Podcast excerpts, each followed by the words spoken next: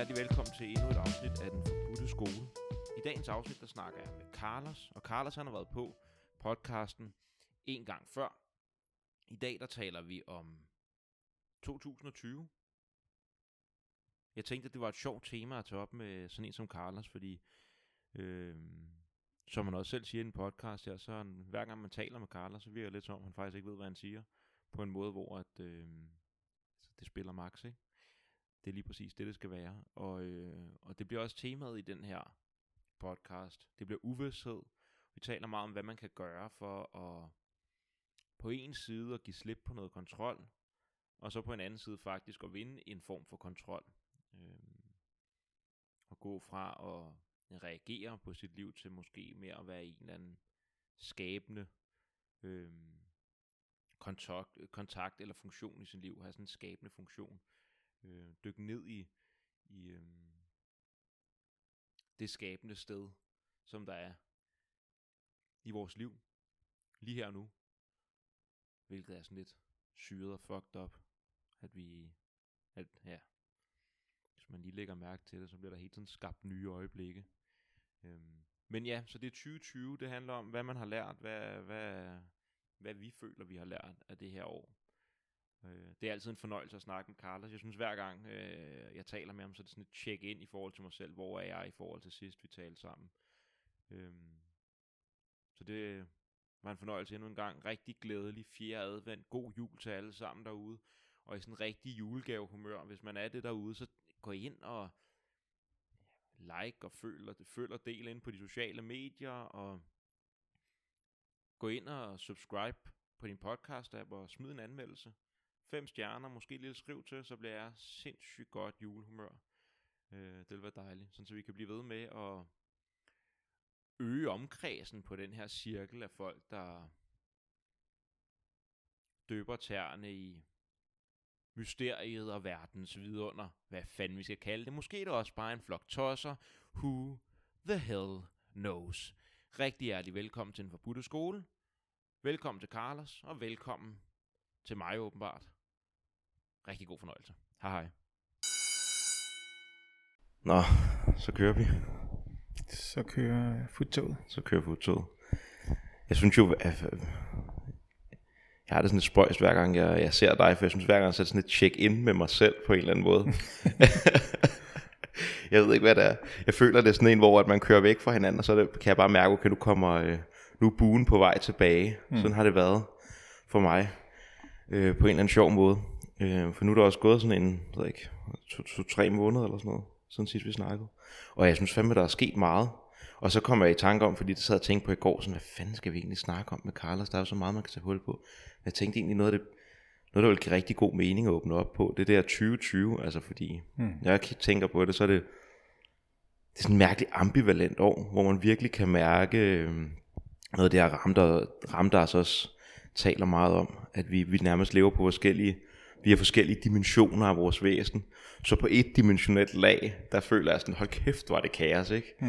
I verden brænder. Men så er der et andet lag, hvor jeg bare har følt, at det har været måske det bedste år, jeg nogensinde har haft. Ja. Øhm, så jeg ved ikke, om du måske kunne ja, snakke lidt om tyve tyve. Hvad du tænker? Hmm.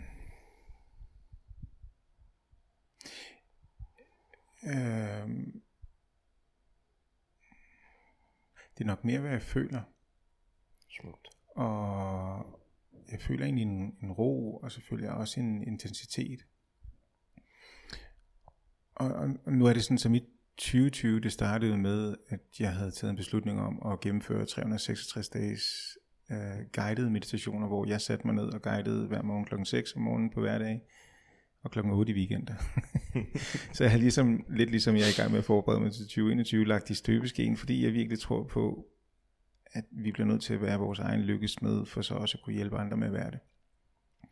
Så mit tyve tyve, det startede med det, og jeg havde faktisk en ambition om, at det her det skulle blive mit største år, nogensinde sådan rent sådan virksomhedsmæssigt og så videre, men, men jeg indså så også, at det blev det også bare på en helt anden måde, mm. fordi rigdom kommer i mange forskellige slags øh, afskygninger. Og den rigdom, som jeg tror, der er mange, som kan ikke genkende til, hvis man kigger ud over alt det, der har været forfærdeligt på coronaen, så er der virkelig et ord, som, som virkelig står sådan bøjet i næren for mange, og det er nærvær. Mm-hmm. og det er tid med familien, det er tid til lige at stoppe op og, og trække vejret og få en, en sådan pusterum med refleksion ind i, hvad er det egentlig, jeg har gang i, hvad er det, vi har gang i, ikke? Mm. Øh, rent politisk har det jo været et sindssygt år. Det er ikke fordi, jeg er specielt begavet ind i politik, men jeg kigger på det ud fra sådan et udviklingsmæ- udviklingsmæssigt perspektiv, ikke? Det har jo været det rene drama. Ja. Altså, det fortsætter jo bare. Øhm, så, så, så tyve tyve øhm, synes jeg har været et, et, øh, et, og det er bare det ord, der er i mit sind lige nu, et magisk år. Mm. Magisk, fordi en masse ting, der øh, jeg troede ikke var mulige, er blevet mulige, både personligt, men også hvad jeg har set andre mennesker, inklusive dig, lykkes med. Jeg, jeg stiller lige spørgsmålet her, hvis jeg havde givet dig udfordringen på fire måneder til at lave toogtredive podcast, var du lykkes med det, ikke? Nej, det var, der, der, der var svaret jo nok nej, ikke? Ja, lige netop. Så ja. Det her med selv og, og iscenesætte sig selv, det er fandme godt klaret. Tak. Super godt. Tak for hjælpen. Ja. Den del, som du har hjulpet til med, ja. Det er fandme fedt.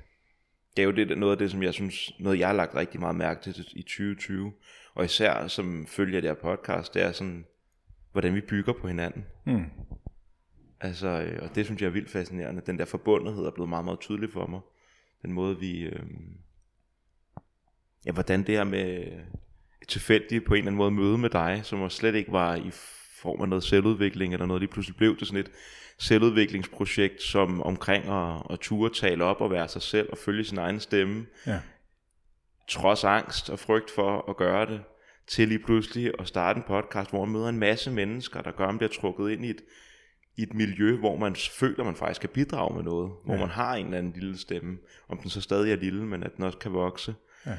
Øh, og at det der med jeg, jeg, jeg har brugt, jeg har leget sådan lidt med, jeg er lidt ked af at ydmyghed, eller at blive ydmyget, at det, altså at blive ydmyget en lyd, har en negativ klang lidt på dansk, men øh, for mig, jeg vil godt sige det i den positive forstand, ligesom man gør på engelsk, ikke? Mm. Fordi at øh, der er et eller andet over det her med at, at jeg, jeg bliver ydmyg over at mærke, hvor På, i et eller andet plan, så er det jo mit arbejde, men i et andet plan, så føler jeg bare overhovedet ikke, at jeg gør noget som helst mm. for at, at folk lytter til den her podcast, for eksempel. Ja. Altså jeg, sidder, jeg sidder, sætter mig jo bare her med dig, og så snakker vi. Ja.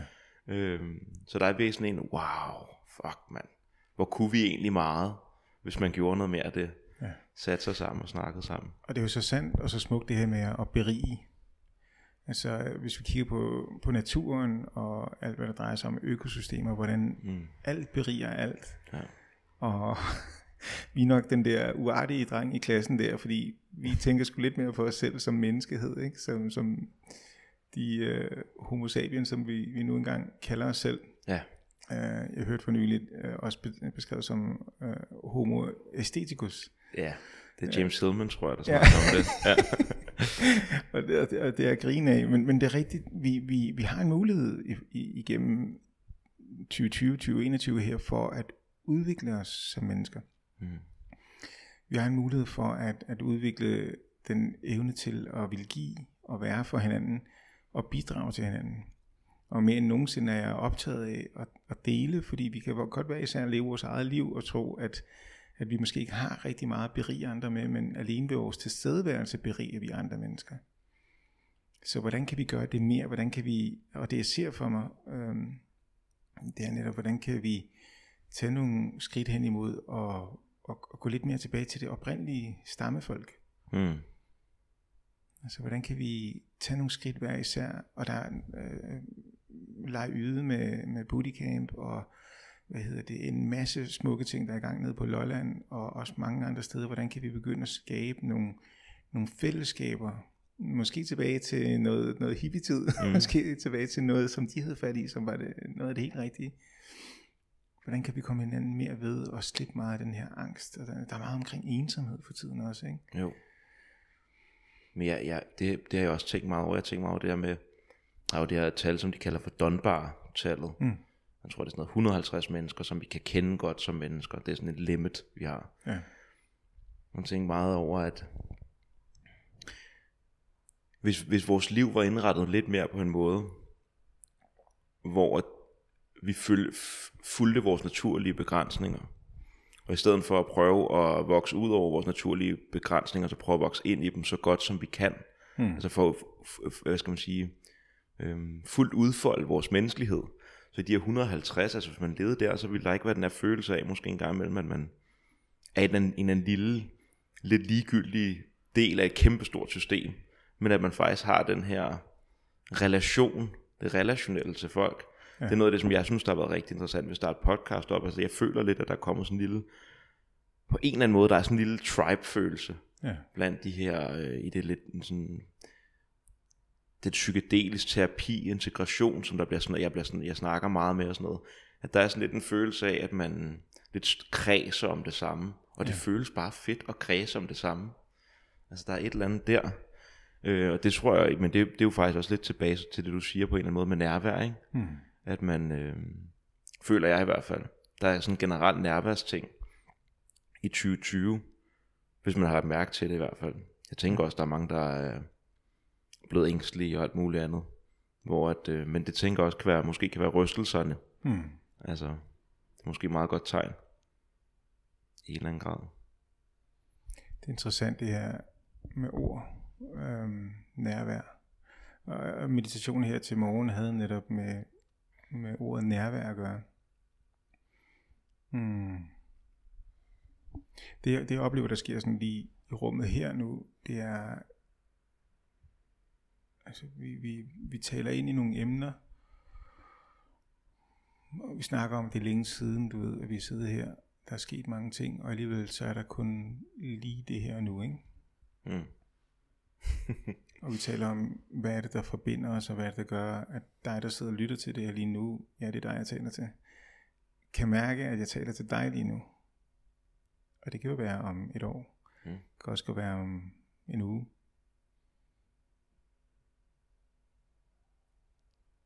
Og vi er så vant til at sætte ord på, så hvis vi lige lå stillheden tage lidt over.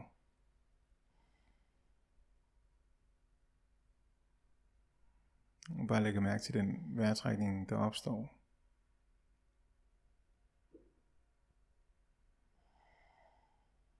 Den vejrtrækning, der forsvinder.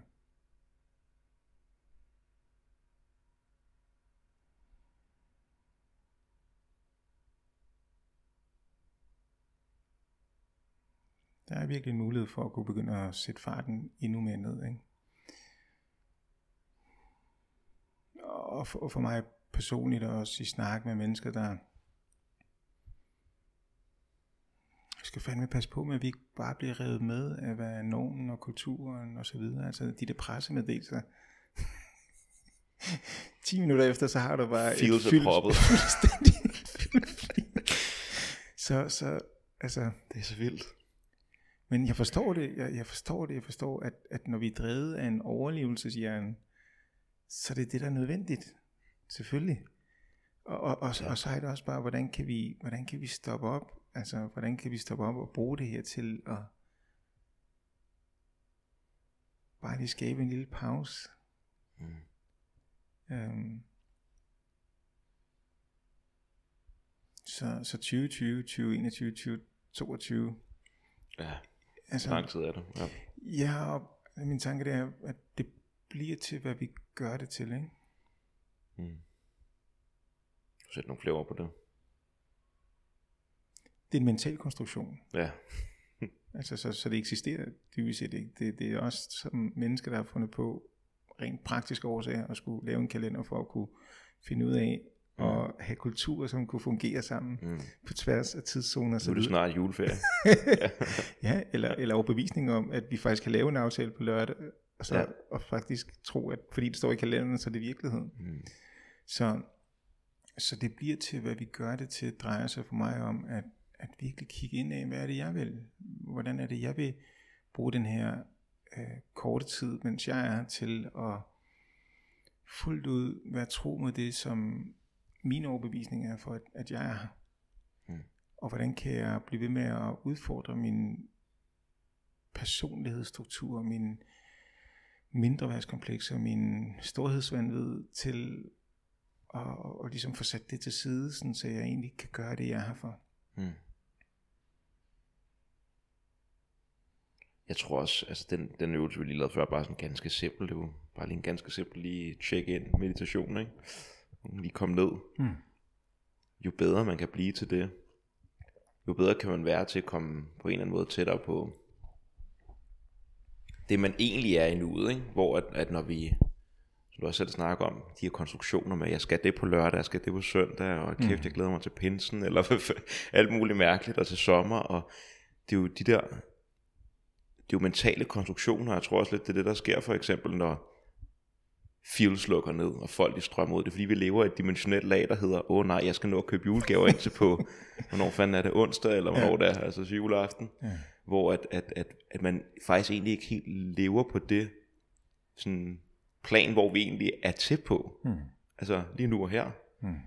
Øh, man reagerer ligesom faktisk på nuet, frem for at leve med nuet. Ja. I en eller anden forstand. Så hvad kan vi gøre, ikke? Ja. I tråd af øh, det, vi snakkede om før. Hvad kan vi gøre, hvis vi faktisk ønsker, at det ikke er materielle gaver, men, men relationelle gaver? Så hvad er den største gave, vi kan give hinanden? Ikke? Når vi giver hinanden, eller får gaver, så sker der en eller anden oplevelse inde i kroppen, og der føles godt, der er en fysisk genstand. Men hvis vi kigger på alle de fysiske genstande, vi har fået, hvor mange af dem har så reelt en afgørende, vigtig betydning i vores liv? Helt ærligt. Jeg ved ikke, om man kan nævne en. Altså. Helt ærligt, ikke? Og hvis vi kigger på de relationelle gaver, hvor mange har vi, som vi virkelig har oplevet, har gjort en, en afgørende forskel i vores liv? Bare tænk på de mennesker. Venner, familie, alt det hver en på en eller anden måde. Hver en, ikke? Ja. Og hvad er vi så optaget af? Det materielle. Mm. Det er sindssygt. Mm. Så, så jo, vi kan ikke nå i feels, men måske kan man lave en seddel, hvor der står ti gram, ja, ja. hvor der står, jeg er her for dig, hvor der står, øh, jeg elsker dig, mm. hvor der står, hvis man ikke er så meget til elskerord, jeg holder virkelig meget af dig. Mm.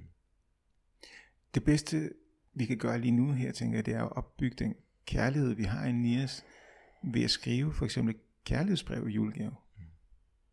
Hvad vil være mest værdifuldt for dig, Alexander? Ikke? Altså, jeg giver dig en ny mikrofon, som er den nye S M C syv B for Shure, eller at jeg giver dig et brev, hvor jeg virkelig deler med dig, hvad jeg tænker om dig, hvad jeg føler om dig. På kort af, på, på trods af, vi har samlet set måske har brugt seks timer sammen, mm. fem timer sammen i vores liv. Mm. Hvad er det, vi tager med os til de tidspunkter, hvor der er mørkest? hundrede procent. Så, så, så, så hvad, hvad har tyve tyve peget på? Åh, oh, fuck mand, relationer. Mm. Fuck, nu starter vi igen. Der røg relationerne tilbage til arbejdet. Ja, ja. Tilbage til drejebænken. Ja. Jeg tror, jeg, jeg synes det er så rigtigt. Og jeg synes det er noget, igen der med nærværet, det er noget af det, som jeg også føler, man har. Jeg synes, jeg har fået mere af. Altså jeg synes, tyve tyve har været et år, hvor jeg i sådan påfaldende højere grad har haft de der meget, meget tætte kontakt med folk, hvor man virkelig deler med hinanden. Mm. Og oplevelsen af, hvor stor en gave det er. Altså hvordan, igen, hvordan andre mennesker lige pludselig, hvem man løber rundt, hvad man løber rundt og selv har glemt lidt, hvem man egentlig er. Mm. Altså i forhold til det her med at være til stede i nuet. Og så er der bare lige nogen, der, altså nu i forhold til podcasten, der skriver en lang besked, hvor de deler alt muligt om dem selv og deres liv, og hvorfor det er så vigtigt for dem at lytte til Den Forbudte Skole, hvilket ja. jeg stadig synes er fucked up, men altså fedt. Og så lige pludselig, nå ja, Alex, for helvede, jeg er lige til stede her. Mm. Altså hold kæft, det er egentlig fedt. Øhm. Så det synes jeg, det synes jeg er rigtigt, og så synes jeg tyve tyve, fordi det, det er ligesom, det, jeg synes det hele peger ind på noget mere grundlæggende tyve tyve. Der er et eller andet i tyve tyve, som er sådan lidt, Jeg, jeg, jeg konceptualiserer det lidt som sådan strukturnedbrydende. Så meget af det, som vi er vant til så at holde fast i, ligesom at den dasker vores hænder, når vi rækker ud efter det, ikke? Ja. Så det klassiske politiske system, der føles så sikkert, får man lidt rap over nallerne, som tror for meget på, at det bare er ren smør, det kører i. Ja. Og øh, vores arbejdsmarked og det hele, øh, hele hele fantasien om, hvad skal man sige, den her, det ved ikke, moderne verden, som verden et eller andet øh, på vej til utopi, at man kan virkelig, man kan kigge direkte igennem illusionen i en eller anden grad. Ja. Og enten så bliver man fikseret på strukturnedbrydelsen, bliver ramt af frygt, at åh nej, eller så ser man igennem øh, alle øh, den her krakelerende facade, hmm. og, inde på den, og jeg tror det er derfor jeg har haft den her oplevelse af, på den ene side, kæft det er skræmmende, Men så når man kigger lige igennem den her krakkelerende facade, så sådan der, ah, ja. Glemmer ikke i starten af corona, så kommer man gående, og alle snakker om, hvor forfærdeligt det er, når man lytter til nyheder og sådan noget. Så kommer man, ud, kommer man rundt ude på Hammerstrand, og så går der en hel familie rundt ude på Hammerstrand, flere familier, men jeg kan bare huske den ene familie, hvor øh, børnene løb rundt og legede og grinede, og moren hun smilede sammen med hendes mand, og klokken var tolv på en mandag formiddag. Hmm. Altså det sker ikke normalt, vel? Nej. Og den der, øh, det, det er baggrunden til den der facade, der krakalerer. Det er nærværet, at være sammen med familien og komme ud i naturen, øh, og de der ting. Så på en eller anden måde, så gør det mig vildt håbefuld, og selvom det er skræmmende. Det er, og igen, det kommer an på, hvem vi er, og hvor vi er henne i vores liv. Ikke? Fuldstændig. Fordi der er...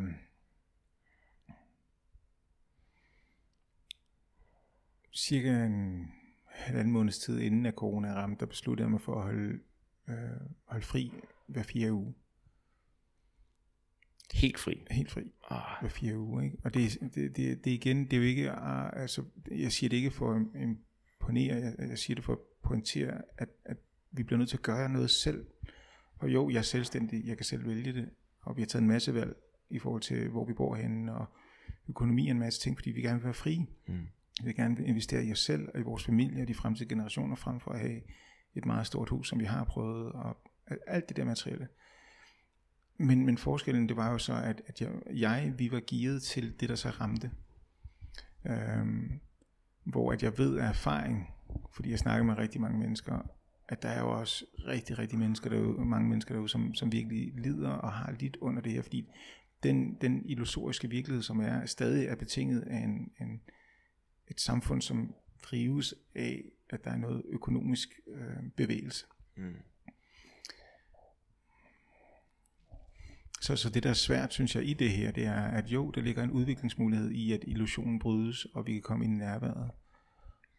Og så er der også den virkelighed af, hvordan skal vi fortsætte med at betale vores husleje? Hvordan, altså, hvis begge øh, huslejer i en, i en familie ryger væk, og hvordan påvirker det ned i, i børnene? Altså, så der er en, en masse en masse ting, som, som den, den øhm, positive del af mig øh, rigtig gerne ser som værende noget, der kan danne et fundament for en udvikling inde i familiestrukturer. Også er ængstelig for, hvad kommer det her til at betyde for de ikke-sproglige øh, børn, mm. som sanser forældre, der trækker sammen, eller... Altså så jo nærværet, men der er også utrygheden, ikke? Så vi kan ikke, altså det er hvad det er lige nu og her, og så må vi se følge, følgevirkningerne af det. Øhm, jeg ved fra kollegaer, at, at lige da det ramte, så var der utrolig mange, altså psykoterapeuter, psykologer, som blev hårdt ramt, og nu er det bare eskaleret. Mm. Fedt for branchen, ikke så fedt for menneskeheden. Det er faktisk en utrolig nederen branche at se vækst i på en. Altså, ja, netop. Ja. Lige netop. Helst være arbejdsløs, ikke? Mm, mm. øhm, men virkeligheden, det er jo, at flere og flere får brug for, for nogen at snakke med. Og så kan jeg gå hen til det positive igen og sige, okay, men det er jo ikke dårligt. Fordi så begynder man faktisk at adressere noget, som nok var et problem før os. Men som ja. Der nu åbner op for. Så jeg, jeg, jeg er meget blandet i det. Ja. Så tyve tyve for mig har også virkelig været sådan en... en, en rutsjebanetur, både i, i det personlige, fordi jeg ligesom alle andre lige skal, wow, hvad sker der ikke? Mm. og familie, og øh, altså tætte familiemedlemmer, som, som ikke må få corona, fordi det kan være livstruende, ikke? Mm. Så hvordan, hvordan danser vi hele den her dans, uden at blive fuldstændig rablende vanvittige, ikke? Øhm, det synes jeg har været en, en personlig udfordring, også en, hvad jeg ser i virksomheder, i klienter osv. Øhm, Men hvad kan vi vælge? Ikke? Hvad kan vi vælge at blive ved med at tro på? Og hvordan kan vi, altså vinklen, som er udviklet os ind i det?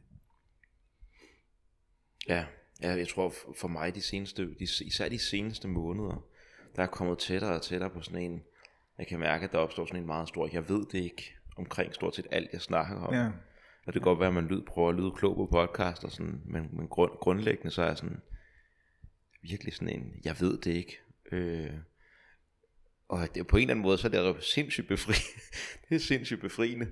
Ja. Fordi så bliver det lidt ligesom sådan, jeg glæder mig til at se, hvad der sker. Altså fordi, at øh, altså jeg ved det ikke, og jeg har ingen, for, jeg, på en eller anden måde, så, altså jeg har, jeg har ingen anelse om, hvad tyve enogtyve bringer, og det har man jo aldrig, men en gang imellem, så kan man godt være lidt kæk og tænke, okay, i hvert fald i januar måned skal der ske det og det og det. Jeg føler ikke, at jeg kan tænke tre uger frem, hvis jeg skal være helt ærlig i en eller anden forstand.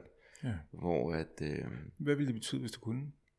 Hvad det ville betyde? Mm. Jamen det er fuldstændig mærkeligt at snakke om, for det, kan, det har jeg aldrig kunnet, nej, og det kan jeg ikke. Mm. Men jeg tror bare, at, at der er et eller andet ved tyve tyve, og det kaos, der har været.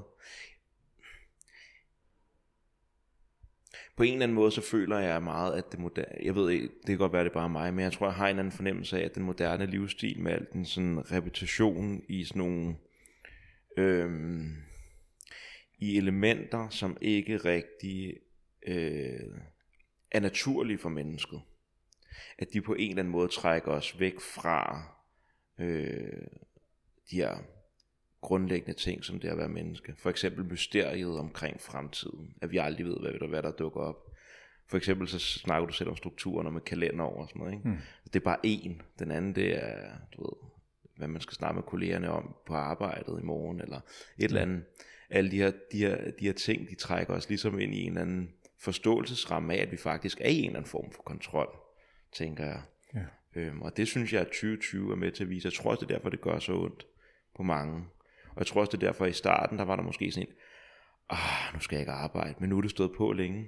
Og nu begynder der måske at komme den der, okay, for genvinder vi nogensinde egentlig øhm, kontrollen, øh, normaliteten, og øh, det er i hvert fald sådan, jeg, jeg, jeg, jeg har tænkt lidt over det, at der er et eller andet kontroltab, som mm. jeg synes, der er meget rart på en eller anden mærkelig måde. Det er spøjs, fordi mens jeg sad og lyttede til det her, så man lægger mærke til energien inde i mig, hvordan den bevæger sig, ikke? Mm. Og, og jeg kan huske det helt tilbage fra, da jeg ligesom startede med, jeg, jeg har sket sådan, jeg var tretten år, og, og røg ind i en, øh, I T-branchen, og så røg jeg så over i skateboardbranchen, som var der, det var passioneret omkring, men, men det betød, at jeg skulle ud og sælge varer. Mm. Og jeg var altid drevet af de her kunder her, som ingen andre kunne sælge til. Mm. Så jo mere jeg hørte nogen snakke om, hvor svært og man ikke kunne, jo mere brændte den der ild ind i mig. Ligesom når jeg sidder og lytter til de her ting med kontroltab, så tænker jeg, fuck det. Mm. Altså, jeg kan se, at det som vi kan som mennesker, det er, at alt er en illusion uanset, alt er mm. konstruktioner uanset. Mm. Så jeg, jeg tror på den ene eller den anden, eller den tredje Gud, eller den ene eller den anden, eller tredje øh, politiske tilgang. Om jeg tror på, at, som jeg delte med dig før, okay, tre hundrede og seksogtres dage, meditation her i år, fint, vi fortsætter, jeg fortsætter næste år, fordi jeg kan mærke, hvor sindssygt meget det har betydet for mig, at kunne skabe det her fundament, det er jo det første, jeg gør om morgenen. Mm. Så kan man sige, jamen er det ikke bare en anden måde at holde kontrol på? Might well be, altså det, mm. det er meget muligt, men og kæft, det bidrager til mange ting i løbet af dagen. Så jeg starter dagen med at være der for mig selv, være der for andre, sådan så vi skaber et fundament for, okay, i dag, så dem der har været med, de ved, at på indåndingen skal de sige nær, på udåndingen skal de sige vær. Det skal de gøre så ofte de kan i løbet af dagen. Mm. Og det bliver de ved med at gøre på indånding, nær, udånding, vær. Okay, hvordan kan det være en såkaldt modgift mod manglende kontrol, coronaen mm. osv.? Så, så hvad er det for et fundament, vi først og fremmest kan skabe af kontrol ind i os? Så, så, så jeg kan mærke, at min energi, jeg kan mærke, at jeg bliver varmere, jeg kan mærke, at det, det ligesom begynder at bevæge sig i mig, så er det et ønske om, at lad nu være med at gå i offerhold. Mm. Altså gå i den, helt fint, den er fuldstændig naturlig øh, for os mennesker, også for mig, jeg går også i den. Mm. Lad nu være med at gå i bødelrolle, som det næste, som jeg banker selv oven i hovedet. Lad nu være med at gå i redderrollen, hvor det er, jeg spiser al chokoladen og ser al Netflix og alle de andre ting. Mm. Okay, fint nok, hvor, hvor, hvad er der galt med det? Jamen der er ikke noget galt med det, det er bare mere det gamle. Mm. Det er dramatrikanten, ikke? Vi bliver ved med at være i dramaet, med at skulle have ret eller give skyld, eller være bange, angst, ikke? Så, så hvordan kan vi flippe det her? Hvordan kan jeg tage ansvar ved at gå for offer til skaber og begynde at se på, okay, fuck det, som jeg sagde til dig, jeg har købt tolv sæt hvidt tøj. Og jeg, det er tosset. Fuldstændig. Så, så det, det, er, det er bevidst, øh, hvad hedder det, øh, ordet ekscentrisk har altid tiltalt mig. Mm. Og jeg er ikke ekscentrisk. Jeg, jeg, om noget, så er jeg måske bare lidt skør, ikke? Mm. Så, så jo, jeg har købt tolv sæt hvidt tøj, fordi at jeg kan mærke, at nu er det tid til igen at gøre noget for at udfordre mig selv. Mm. Og folk, de griner af mig og så videre, men de griner jo til tre gange, så, så er der ikke nogen nyhedsværdi i det. Nej. Jeg føler mig godt tilpas i det. Jeg har sat de her, nu er det tre hundrede og femogtres dage næste år, og så er der nogle andre ting, som jeg gør, som jeg ved er rigtig sunde for mig. Jeg er på dag syvogtredive, nu må det være, at jeg går femogfyrre minutter om dagen, for at være to minutter i det kolde vand, og jeg går om natten i skoven, hvor der er helt mørkt, udfordrer mig på det. Oh, fedt. Så, så, så, så giver det mig en følelse af mening og kontrol ind i livet? Absolut. Er det en illusion? Absolut. Men jeg vil hellere vælge den, mm. end jeg vil vælge at være klinget til skærmen og sociale medier, som den anden ting, der er, at jeg tager et år fri for sociale medier næste år. Så, så hvad kan vi gøre for at bevæge os væk fra offerbødel, redder, dramadynamikken, ikke? For at gå op i skaber og udfordre, mm. og være en støtte, en coach for os selv, ikke? Så jeg anerkender alle de ting. Jeg, bare, jeg kan mærke, at, at der, den der ild inden i mig, og så også at hjælpe andre mennesker med, og i hvert fald dele det, jeg gør, så kan det være, at de bliver inspireret, det kan også være, at de ikke gør. Og kunne, og kunne tilbyde det ind i, hvad enten det er det ene eller det andet årstal. Men det bliver i hvert fald i hver dag, når vi gentager det hver dag, ikke? Mm.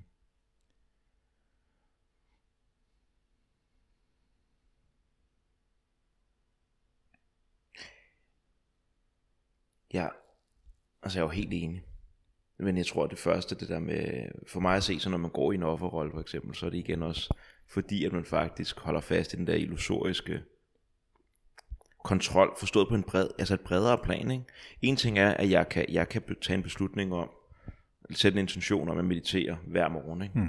Og det har jeg også gjort i flere år, og det er dejligt og alt det der, det er rigtig godt, men øhm, det starter også med at skære igennem alt det, som jeg ikke kan gøre noget ved. Øh, der er en eller anden, fordi at, øh, før at jeg kan være effektiv i min skabelse, eller, eller i min kreativitet, øh, i min måde at være med andre på, og være med mig selv på, så, er der, er der, så nytter det ikke noget, at jeg løber rundt og tænker, øh, for eksempel, at det er da også noget rigtig lort, hvad med økonomien, hvad hvis den krakker, øh, mister jeg så mit job, jeg er fattig studerende, jeg kan, altså du ved, man kan hurtigt køre ud i sådan en, hvor, ja ja, det kan sagtens være, det sker, mm. altså, men, men hvad fanden, eller, eller hvad får, øh, får jeg nu corona, eller er corona nu en hoax, som Bill Gates han kører af, eller alle de her mærkelige mentalkonstruktioner, mm. som øh, ligesom får lov til, fordi at vi, det der med, når man ikke får skåret igennem dem, så er vi dem i en eller anden grad, mm. altså, så er det ligesom vores væsen, jamen, så er jeg den her ængstelige person, der virkelig øh, bare hele tiden spritter af og bare er bange for, altså lige pludselig så min men, min medmennesker er ikke blevet medmennesker, det er blevet potentielle smittebærere. altså øh, hvad eller øh, eller folk, nu kender jeg en del, som er sådan meget konspirationsteoretikere, hvor folk der går med med masker, det lige pludselig er blevet sådan nogle øh, en form for korstogsridder for Bill Gates og for Mette Frederiksen og for mm. en eller anden under, altså fordi at man skal fandme, Hvem, var, hvem ville du have været, hvis nazismen havde været her nu? Havde du kæmpet imod? Ikke? Mm. Sådan en eller anden latterlig ting, hvor at alle de der mærkelige spil, vi spiller, og lege, vi leger, der er et eller andet i, jeg tror, for, eller for mig, så kan du kommentere på det, for mig, der er et eller andet med, det første skridt, det er, som du også selv hele tiden siger, det er at skære igennem det der pjat i en eller anden grad, ikke? Alle de her billeder, forestillinger, og skære igennem dem. Og så efter det, når vi har fundet ud af, hvad der er i nuet, hvad der er i nærværet lige nu her, ja. Hvem jeg er lidt ja. Dybere. Men sådan sådan, okay, jeg er stadig et menneske også i et andet lag. Og det her menneske, altså, det er jo også et valg bare at sidde stille og bare blive fuldstændig ligegyldig og bare sige, jeg har ingen kontrol. Mm. Og bare blive siddende. Men det er jo også et valg. Så hvordan, hvordan, hvordan vil vi spille det skuespil, vi, vi, er, vi er blevet indlejret i? Hvordan vil jeg godt være Alex? Øh, og så kan man jo så begynde at, at lave den her mere, den her skabelsesdans, eller at være kreativ og sådan noget, men jeg synes, der er et eller andet over det der første skridt, det er sådan en, ah, okay, det skete godt nok lige, fair nok, altså.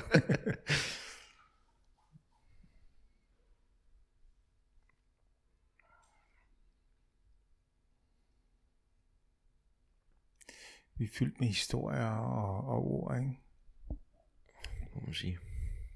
Og, og podcast i sin natur. Det ville være mærkeligt, at vi startede op, og så sad vi i stilhed. tres minutter i stilhed. Man kan vide, hvad det ville gøre af, af andre ting også, ikke? Mm. Øhm, men, men lad mig mm, lad mig bruge nogle ord. Nærvær. Mm. Kærlighed. forståelse.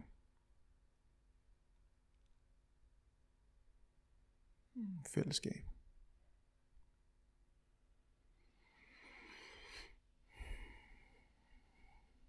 Jeg tror virkelig, vi skal blive, altså vi skal virkelig passe på, som jeg nævnte før, og jeg vil gerne gentage det, fordi jeg er sindssygt optaget af gentagelse. Sådan er det med tre hundrede og seksogtres dages meditationer, ikke? Øhm, skal virkelig passe på med, at jeg ikke bliver fanget af det her drama. Mm. Og når vi indser, at vi bliver fanget af det, så gør noget aktivt for at slippe det igen. I forhold til det, du delte med, med bekymringer, altså der er to, mit, mit sind minder mig om to faktorer. Og det skal siges, at jeg har ikke en fysisk kopi af de studier, så, så det, det giver mening, når, når, når jeg deler det. to procent af alle bekymringer bliver til noget. Det vil sige, otteoghalvfems procent af alle bekymringer, vi har, bliver ikke til noget. Det der er ved det, det er, når de to procent bliver til noget, så kan vi ikke bruge det til noget og reagere følelsesmæssigt ud fra vores overlevelseshjerne. Så er det vores rationelle, logiske tankegang, tilgang til det, som vil gøre en, en forskel. Ikke? Mm. Det vil sige, at vi bruger så meget tid på at bekymre os, som bare er som at tage penge og smide det ud af luften, eller energi og smide det ud af luften. Men vi gør det, fordi vi har brug for en følelse af kontrol. For at kunne forudsige, hvad kommer der til at ske. Mm. For at føle os mere trygge. Men virker det? Overhovedet ikke. Det vi fokuserer på vokser. Fokuserer på bekymringer, så bliver du bedre til at bekymre dig. Mm. D M i øh, mm. bekymringen skal sgu nok pas på, hvad man vander. Lige ja, ja. Fuldstændig, ikke? Så, så, så den anden del, det er, at ud af halvtreds tusind tanker, som vi har i løbet af en dag, så er fyrre tusind af dem negative. Det vil sige, der, der er lidt nogle odds, som ikke er fair, ikke? Men igen, vi har en hjerne, som er til formål at holde os i live. Mm. Alt er godt, den gør, hvad den skal. Ja. Kan vi bruge det til noget? Nej, fordi vi lever ikke på savannen længere. Så lad os nu vågne op til øh, vores følelsesmæssige alder. Jeg lige sidder og har haft en, en klient her tidligere i dag. Hun var inde første gang, og det der gik op for hende og for mig også, det var jo, jo den, den professionelle kvinde i hende er tredive år. Mm. Men den følelsesmæssige er et sted mellem ja, ti år. Så vi reagerer også meget på den måde, som vi gør ud fra vores følelsesmæssige alder.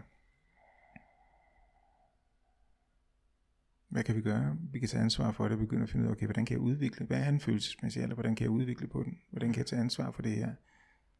Fordi at jeg bliver ved med at gentage det, som ikke virker, med mindre jeg begynder at øve mig på noget nyt. Helt sikkert. Jeg var i Chile, jeg er fra Chile, jeg var i Chile for efterhånden mange år siden. Øhm, på nyhederne er der altså sådan, dun, dun, dun, dun, dun, dun, dun, dun, sådan noget opbygningsmusik, som Alfred Hitchcock fandt ud af, hvor meget vigtigt altså i, Chile. I nyhederne. og, og det er jo fordi, at medierne ved jo, hvordan, de kender jo vores svage punkter som mennesker, de ved sgu da godt, at vi har en lav følelsesmæssig alder, så hvordan kan man påvirke og få flokken til at følge en vis retning, ikke? Hvordan kan de holde os til skærmen? Det er jo underholdende, det er jo spænding, det er under linjen, men vi bliver sgu syge af det i længden, hvis vi ikke gør noget ved det.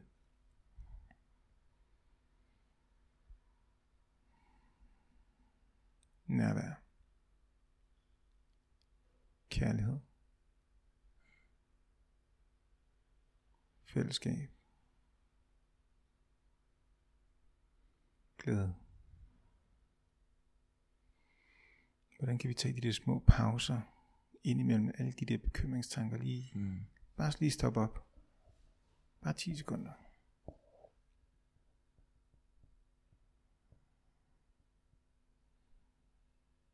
Det er jo der, hvor man kan vande de der andre frø, ikke? Og mm. få noget nyt til at spire. Og så de pludselig bliver de også nemmere og nemmere at få de pauser, så bliver det helt instinktuelt til sidst. Og jeg bliver fanget af det, du siger her, fordi øhm,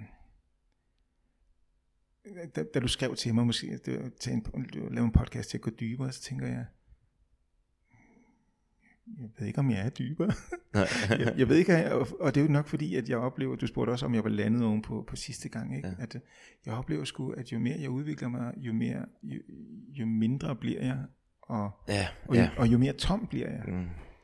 Og, og, og, og jeg kan ikke lade være med at tænke på, at, at, at mange af de ting, jeg nok deler, må være meget, meget basale, men kæft, hvor er det svært. Mm.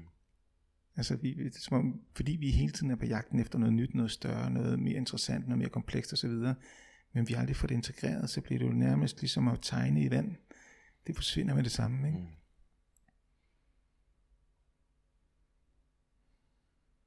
Så det der med at så frø, det der er gået op for mig, det er, at jo flere frø vi sår, jo flere podcasts vi lytter til, jo, mere, jo flere ting vi, vi husker på, og vi bare accepterer og tror på, at så er frøet sået.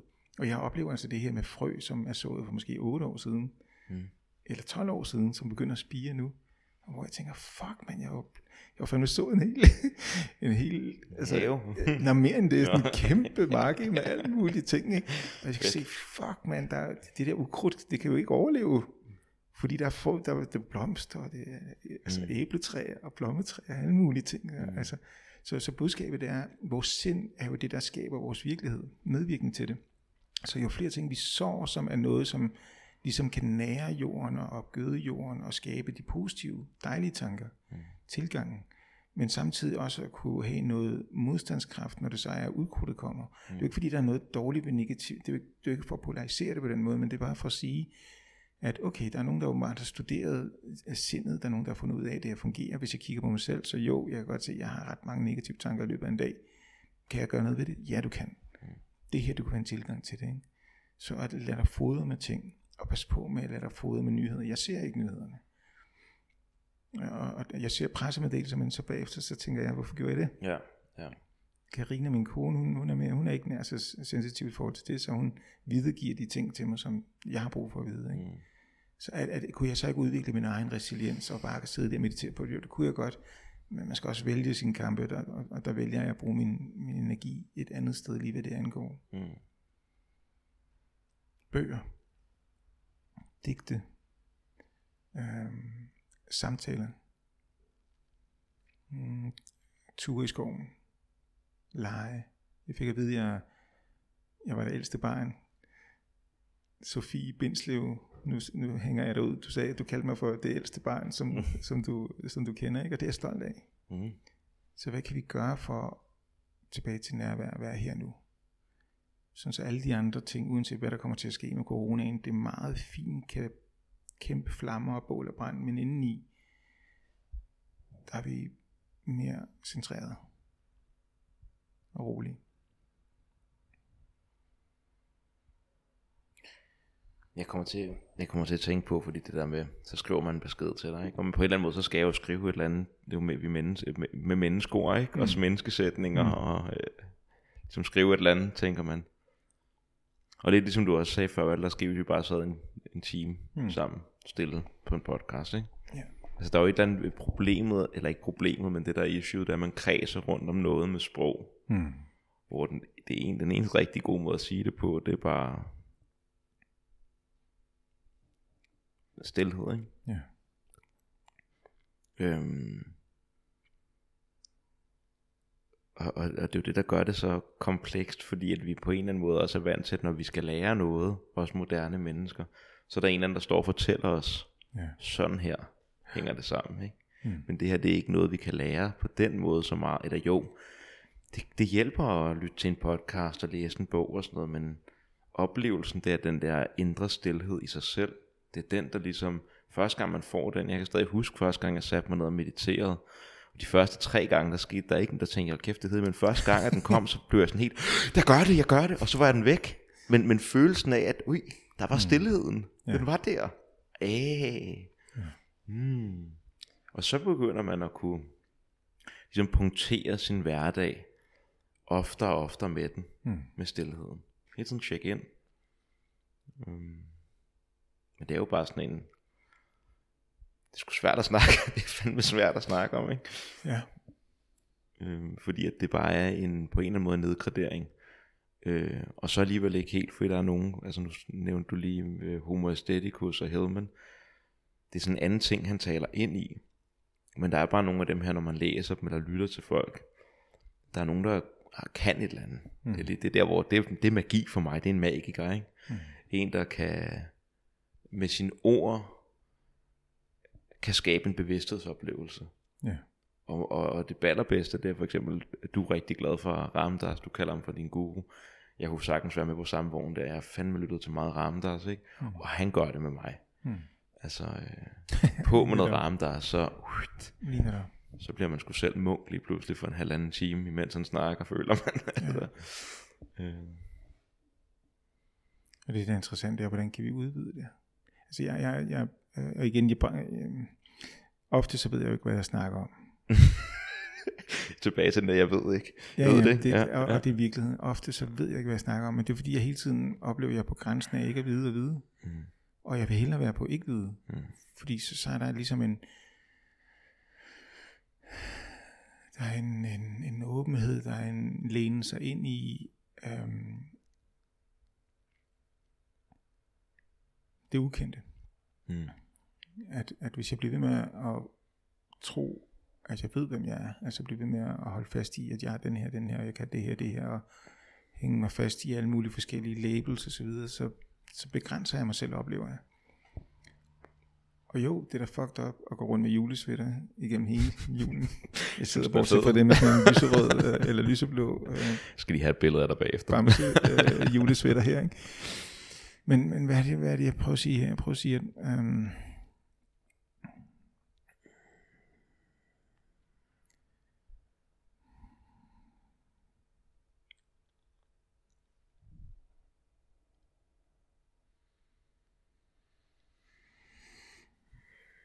jeg prøver at sige, at stilheden kan gøre, at, at vi faktisk kan lægge mærke til, hvem vi er. Og med hvem vi er, tænker jeg sådan rent fysisk, følelsesmæssigt, mentalt, socialt, spirituelt, mm. professionelt. Og vi kan indse, at når det er, vi lukker øjnene, og når det er, vi lader vejrtrækningen bare berolige sindet, berolige kroppen,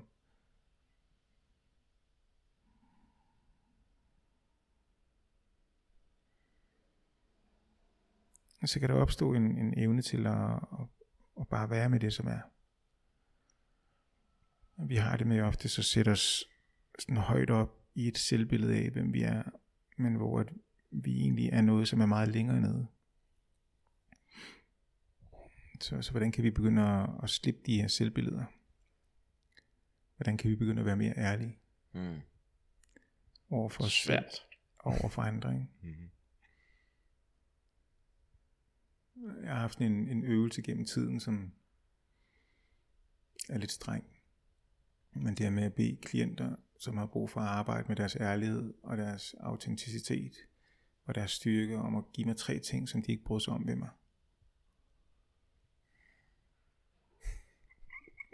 Det er fandme strengt at lave. og, og det må gerne være fysisk, og det må gerne være min professionalisme, det må gerne være alt, ikke? Mm. Hvor at, at, at det var en øvelse og en stor, altså, altså for mange var det jo virkelig vanskeligt, fordi vi har jo ikke lyst til at sove nogen, men jeg tror vi har så misforstået det her med, at det vi hellere vil, lad mig lige forstå det her, det, her det, det vi hellere vil, det er at skabe et skuespil, hvor vi alle sammen går rundt og har skabt selvbilleder, sådan så vi leger, at vi er dem her, som vi egentlig ikke er, sådan så vi kan være ensomme med de ting, som vi egentlig virkelig har svært ved at tale om. Ej, det, ja. Altså er det, er, det, er det det vi hellere vil? Er det, det, er det den pris vi vil betale frem for at være ærlige? Ja. Og, og hvad kan vi gøre, ikke? Altså hvem har vi lært det her fra? Hvem, det, det er jo noget socialt, ikke? Det er noget kulturelt, det er noget fra vores familiestruktur. Så hvordan kan jeg gå ind i en dybere ærlighed med mig selv og virkelig se mig som den jeg er, og virkelig observere mit sind og forstå mit sind, forstå de her selvbilleder, forstå den værenskerne og trække vejret ind i det, fordi det er det, der er her og nu hele tiden. Så vi kan godt kæmpe imod at være det, som vi egentlig er. Det, det er en uphill battle, ikke? Den vinder vi aldrig. Der er så meget frihed, når vi virkelig indser, at jo, jeg er et rørhul en gang imellem. Mm. Og jeg har lært at sige undskyld. Og jeg har også lært i relationer at give udtryk for, når det er, der er noget, jeg ikke bryder mig om. På en måde, hvor at jeg får det sagt sådan, så det ikke er at tale ned til den anden, mm. eller gøre den anden mindre, men være tro mod, hvad jeg gerne vil, og hvad jeg tror på. Fordi så er vores relation meget mere ægte. Mm. Så ved du, hvor du har mig. Så hvis jeg ikke har svaret på din sms for syvende gang, så kan du gætte dig til, hvad det kunne dreje sig om, og måske endda dreje det ind af til at tro, det er noget, har noget at gøre med dig. men jeg har ikke haft modet til at skrive til dig, at jeg egentlig ikke har lyst til, og, og, at jeg ikke har overskud til at være sammen med dig, eller jeg egentlig ikke tænker, at vi klikker så godt. Mm. Så, heller, altså, så har jeg valgt en uærlighed og en uærlig relation, som så kun gør det ondt værre, fordi så kan jeg banke mig selv ordentligt i hovedet over, at jeg ikke har skrevet. Frem for bare at skrive, tusind tak for, for sms'en, mm. første gang den blev sendt. Mm. Tusind tak for beskeden. Jeg er sgu et sted i mit liv lige nu, hvor jeg ikke rigtig har overskud til at, at se andre mennesker. Jeg håber, det er okay. Jeg ønsker dig en god jul. Så, så, så det, det, det jeg peger ind i her, det er på, jeg taler jo meget til mig selv, når jeg deler de her ting. Mm. Det, det er jo meget sådan, banke mig selv med en kærlig, blød gummihammer, for selv at motivere mig til ærligheden. Mm. Og, og, og du sidder foran mig og lytter direkte, dig der sidder der og lytter til det her, kan måske genkende nogle af de her ting, og, og så kigge på, hvor, hvor, hvor ærlig er du selv over for dig selv, over for andre mennesker. Og vil det gøre relationen mere ægte og mere... Øh, autentisk ved at være mere ærlig, og hvordan ville de her mennesker, apropos gaver, som vi talte om tidligere, hvordan ville det kunne blive en endnu større gave ind i en relation? Hvis vi skulle give en gave til, til vores forældre, som vi måske har det vanskeligt med, eller en, en bror eller en søster, som er, jeg lover at være, der, at være fuldstændig ærlig over for dig i tyve enogtyve. Mm. Uanset om det må betyde, at du kan blive vred på mig, eller jeg kan have svært ved at sige det, jeg har brug for at sige til dig. Hvordan vil relationen være, når vi når tyve toogtyve? Jeg tror i hvert fald, at det som jeg mærker her, det er også noget som jeg har snakket om et par gange før i podcasten. Sådan et koncept jeg har lavet med, som jeg kalder for den hellige relation, eller det hellige mm. venskab. Fedt. Det her med at, hvis nu siger at vores relation, det er at vi sidder ikke her for vores relations skyld. Vi sidder ikke for den her faste konstruktion af, du er den, du mm. er den, jeg er den, jeg er, vi skal være den helt bestemt. Vi kommer altid i matchende tøj, når vi skal til fest, og bla bla bla. Men at relationen ligesom har noget, der står over relationen, som relationen ligesom går hen mod. Og så har man en eller anden forpligtelse over for hinanden, mm. om at, jamen jeg fortæller dig, når du er begynder at være på forkert kurs, men måske også siger, okay, det er virkelig fedt, det du gør. Ja. Det med at lære at sætte grænser.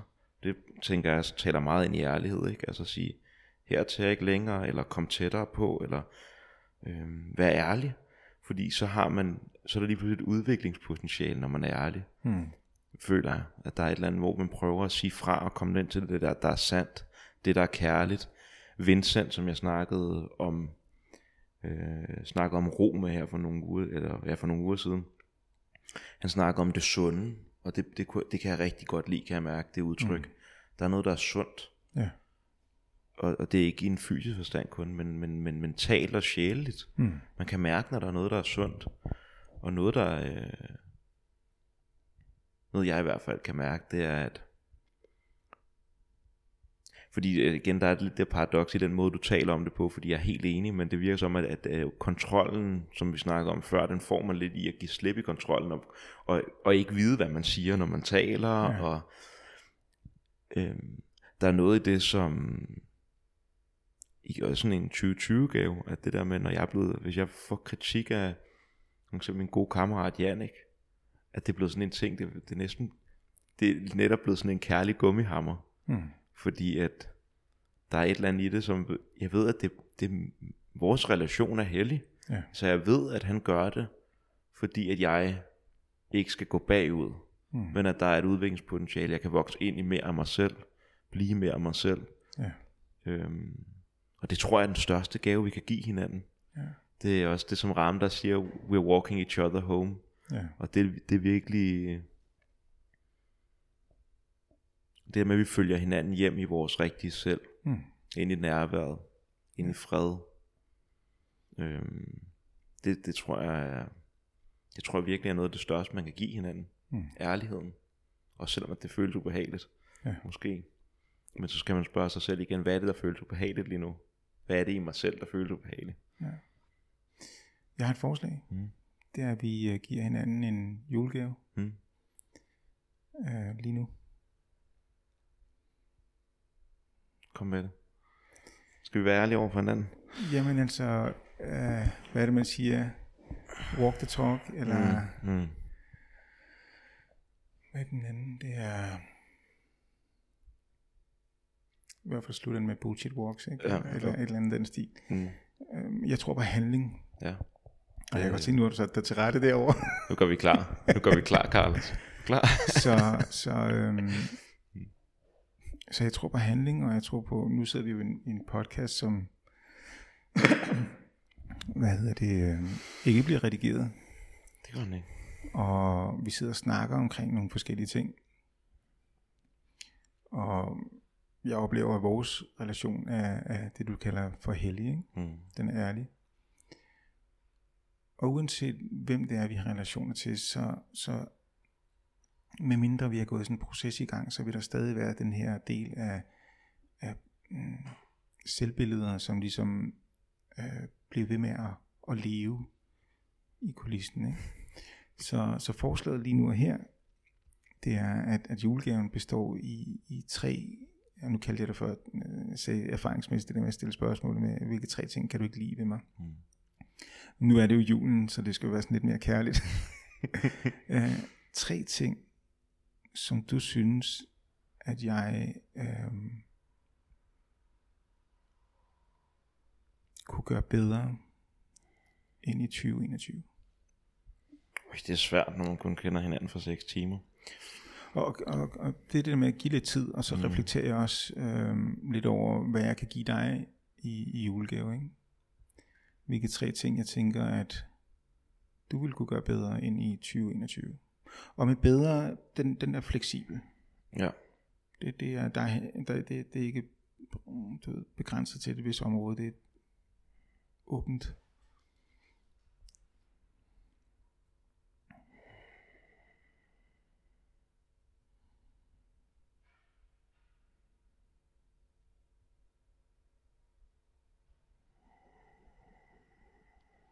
Forslaget hedder det også, at, at det ikke nødvendigvis kommer fra det mentale, men faktisk bare intuitivt, hvor du bare lægger mærke til, at din mund åbner sig, og der bare kommer nogle stemmer, der, der kommer nogle ord ud, men at du egentlig bare siger nogle ting, uden at vide, hvad det er, du siger. Jeg tror det første er lige at tjekke ind på, hvordan, fordi jeg kan jo, jeg synes jo meget, det er meget sjovt at lægge mærke til den der ild, ja. Altså ubehagen omkring, at skulle sige noget. Så hvad er historien? Hvad er historien? Historien. Er det okay at spørge hende? Ja, ja, for pokker. Hvad, hvad, hvad, er den, hvad er det for en historie, du har skabt inden i dig selv i forhold til det, at skulle være ærlig at give mig den gave? Det er jo, det er jo fuldstændig, vi lige har snakket om. Altså, ja. men, men, men for mig at se, så er, er vores ild, det er ikke noget, det er ikke en, for mig er det ikke så meget, en, når, man, når man først er bevidst om den, er det ikke så meget en barriere for mm. at kunne tale. Det er mere faktisk, så er det mere sådan en... Øhm, Anders Tingmann, som jeg har snakket med nogle gange, han snakker kalder om en, en stemmeklokke. Mm. Altså, der er et eller andet, der siger ding... Det er det, der er ligesom noget vi skal her. Ja. øh, Frygten fortæller os, at der er noget. Ja. øh, Og det første som jeg siger, der kommer frem i mig nu, når jeg begynder at tale, det er sådan den der en given slip på. Du snakker meget med at gøre noget hver dag og sådan noget. Mm. Hvad hvis du missede tre dage ud af de tre hundrede seksogtres? Mm. Vil det være okay? Mm. Ikke? Det kan jeg mærke, at det er også fordi det måske er noget jeg selv er meget sådan øh, og lidt optaget af. Den der med at, for jeg måske selv fundet ud af, at jeg har haft et lidt et træningsmisbrug blandt andet, ikke? At jeg skal mm. træne de der mange dage om ugen. Hvor der er en vild fed ting i bare at sige, fuck det også, ikke? Mm. Så øh, det er jo nok den første ting, jeg vil sige. Mm. Så hvis du skulle tage essensen af det og koge den ned til en enkelt kort sætning. Øh, det er okay ikke at være i kontrol. Okay. Ja. Tak. Hmm. Skal vi skiftes, eller vil du? Ja, det tænker jeg. Okay. Hmm. Og den første, den egentlig bare fuldstændig være ærlig. Være helt ærlig. Radikal ærlig. Frygt dig.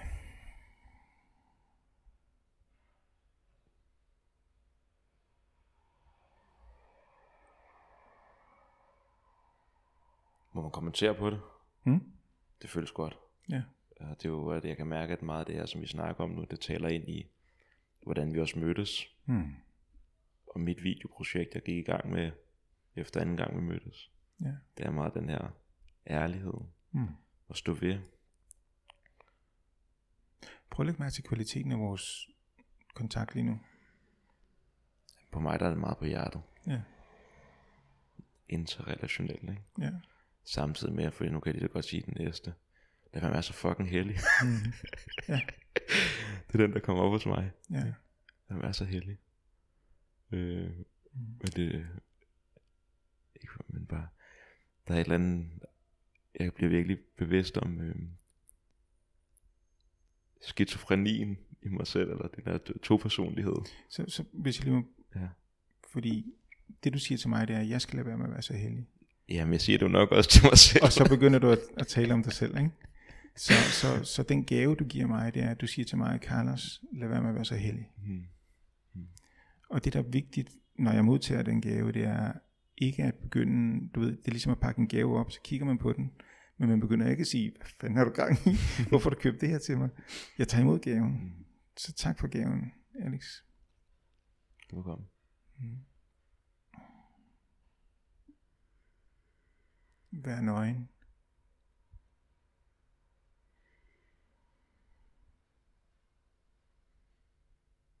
Vær nøgen.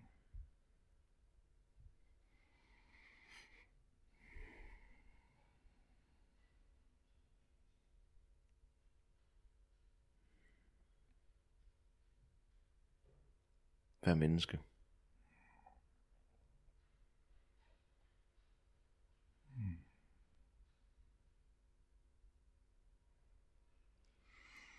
Så det er min sidste til dig. Mm. Mm. Virkelig lyt. Virkelig lyt. Så nu kommer det vanskelige. Det er oftest, når vi gør det her, så går man lidt i et højberedskab. Mm. Pulsen ryger lidt op og så videre. Og, og når vi gør det, har vi svært ved at lytte og ved at og, og ligesom tage det til os, ikke? Så nu gentager jeg det, som jeg har hørt dig sige til mig. Mm.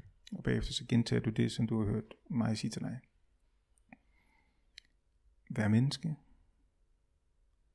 Lad være med at være så hellig. Og så skal jeg bruge din hjælp til den første. Mm. Giv slip på kontrol. Giv slip på kontrol. Mm. Okay.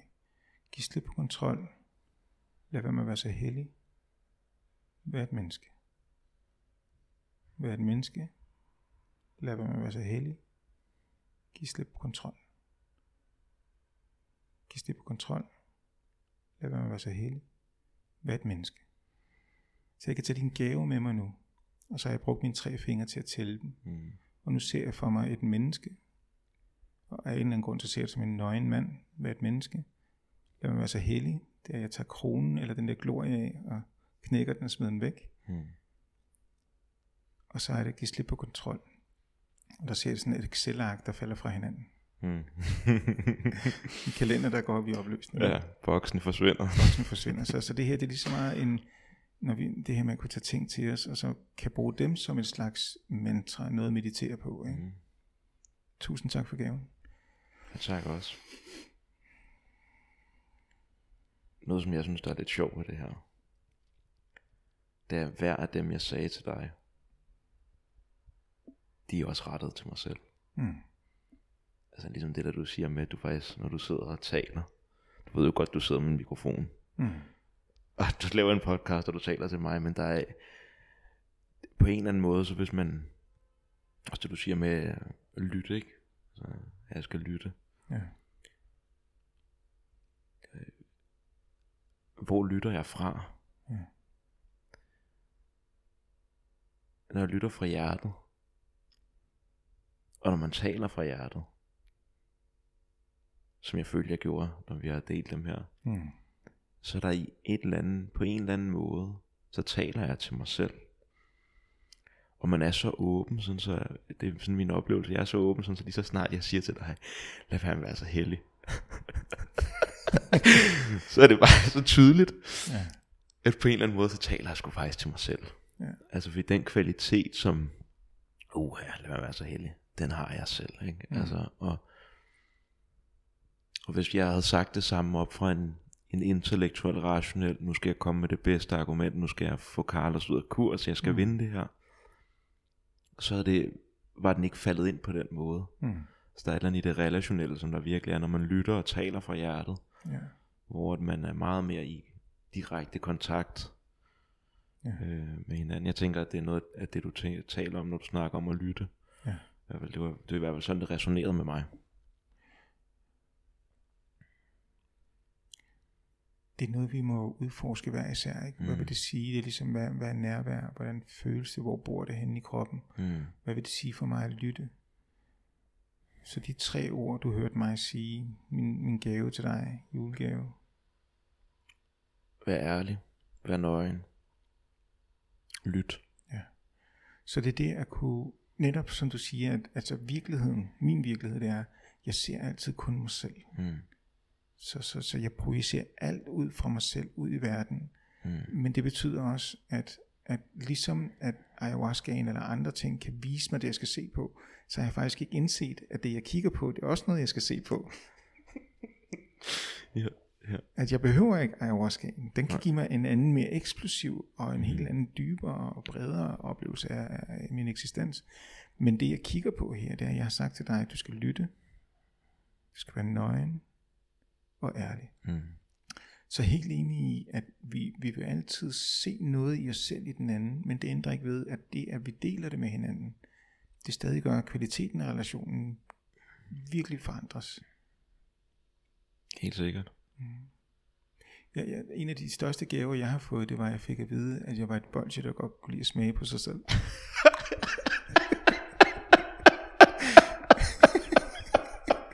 Den er fed. Jeg kan ikke rigtig finde ud af, om jeg synes, den er lidt sød, eller om det er irriterende at få at vide. Jeg tror mig, den, den, den gjorde ondt, det er ikke? Øh, den gjorde ondt, jeg blev forvirret og så videre, og den, det var jo samtidig lidt komisk. Så jeg kan jo høre, at der, stadig, der, stadig, der er jo stadig arbejde, fordi de her ting, det er jo født meget tidligt, og det er jo virkelig integreret, og så der er virkelig, der er virkelig noget at meditere på, ikke? Ja. Ja, det synes jeg skulle være fed. Ja. Der ville jeg også blive forvirret af hvad for noget. Ja. Men så budskabet her, det er, lad os give hinanden nogle flere gaver. Mm. Ja, de gaver. De gaver, ikke? Jeg er virkelig også glad for, at det, det, det er noget af det, som jeg igen også noget, som der er en del af det der, når et, held, et, et venskab eller en relation er, er mere end bare det, og er lidt heldigt det der, når man kan pointere nuet for hinanden, mm. som du lige gjorde før. Det der med, kan du mærke kvaliteten af rummet nu? Ja. Eller, eller lige før, da vi græder sådan noget med, ja. Der kan du mærke kvaliteten af rummet, og det er der, hvor man bliver bevidst om gaven. Mm. Fordi egentlig så satte du en udfordring, som lyder ubehagelig. Ja. Mm. Men grunden til, den er ubehagelig, er jo ligesom også, fordi at den skærer illusionen i små stykker, og lige inden var jeg måske lidt for meget i illusionen, ja. I at jeg skal være sød over for Carlos. Ja. Og det gør næst lige at skære den i stykker, tænker man. Det gør det faktisk nej, slet netop. Ikke. Lige netop. Det gør det faktisk slet ikke, og så mødes man på den anden side, og så er man sådan, nu er hjertet fuldstændig, ja. Nu er den her øh, ja. Virkelig dyb, og, og jeg, jeg glemmer ikke, jeg, sidste år, den toogtyvende december, var jeg hjemme hos familien, så mig og min mor, min mor øh, gik meget til Kundalini yoga på det tidspunkt. Hun spurgte, mm. jeg ville med til sådan et fire timers kursus. Mm. Og øhm, inden da, der havde jeg aldrig nogensinde haft spirituel aktivitet med min mor. I den forstand. Altså direkte sådan noget ceremonielt, ritualistisk, et eller andet. Så man kan sige, at forholdet til ens mor på mange måder bare er spirituelt, ikke? I en anden dimension, men det var på mange måder noget af det smukkeste, jeg nogensinde har prøvet med min mor. Altså det der med at sidde og lave forskellige vildt grænseoverskridende ting, give sig hen til dem, og så mødes på den anden side af illusionen om, at jeg skal være, som jeg plejer at være, du skal ja. Være, som du plejer at være, ja. Og nu sidder vi her og synger mantra, kigger hinanden i øjnene og klapper sammen. Mm. Og der, der var der den der stilhed, den der hjerteåbning, øh, og det, jo flere mennesker vi kan møde der, jo flere gange møder vi os selv i andre, og mm. det er seriøst. Det er den største gave, tror jeg. Ja. Det tror jeg virkelig. Ja. Og specielt når vi, når vi virkelig kan se det. Mm. Altså når vi virkelig kan se så tydeligt, at det er mig selv, jeg ser. Og når vi virkelig kan mærke, okay, når jeg er samtrækningen her, så er der noget, det forsøger at vise mig her, som jeg så kan tage ejerskab for. Det betyder ikke, at jeg ikke kan gøre opmærksom på det, i at give en gave mm. fra hjertet af, i en, i en intention om at ville skabe en endnu tættere relation. Man kan gøre begge dele. Ja.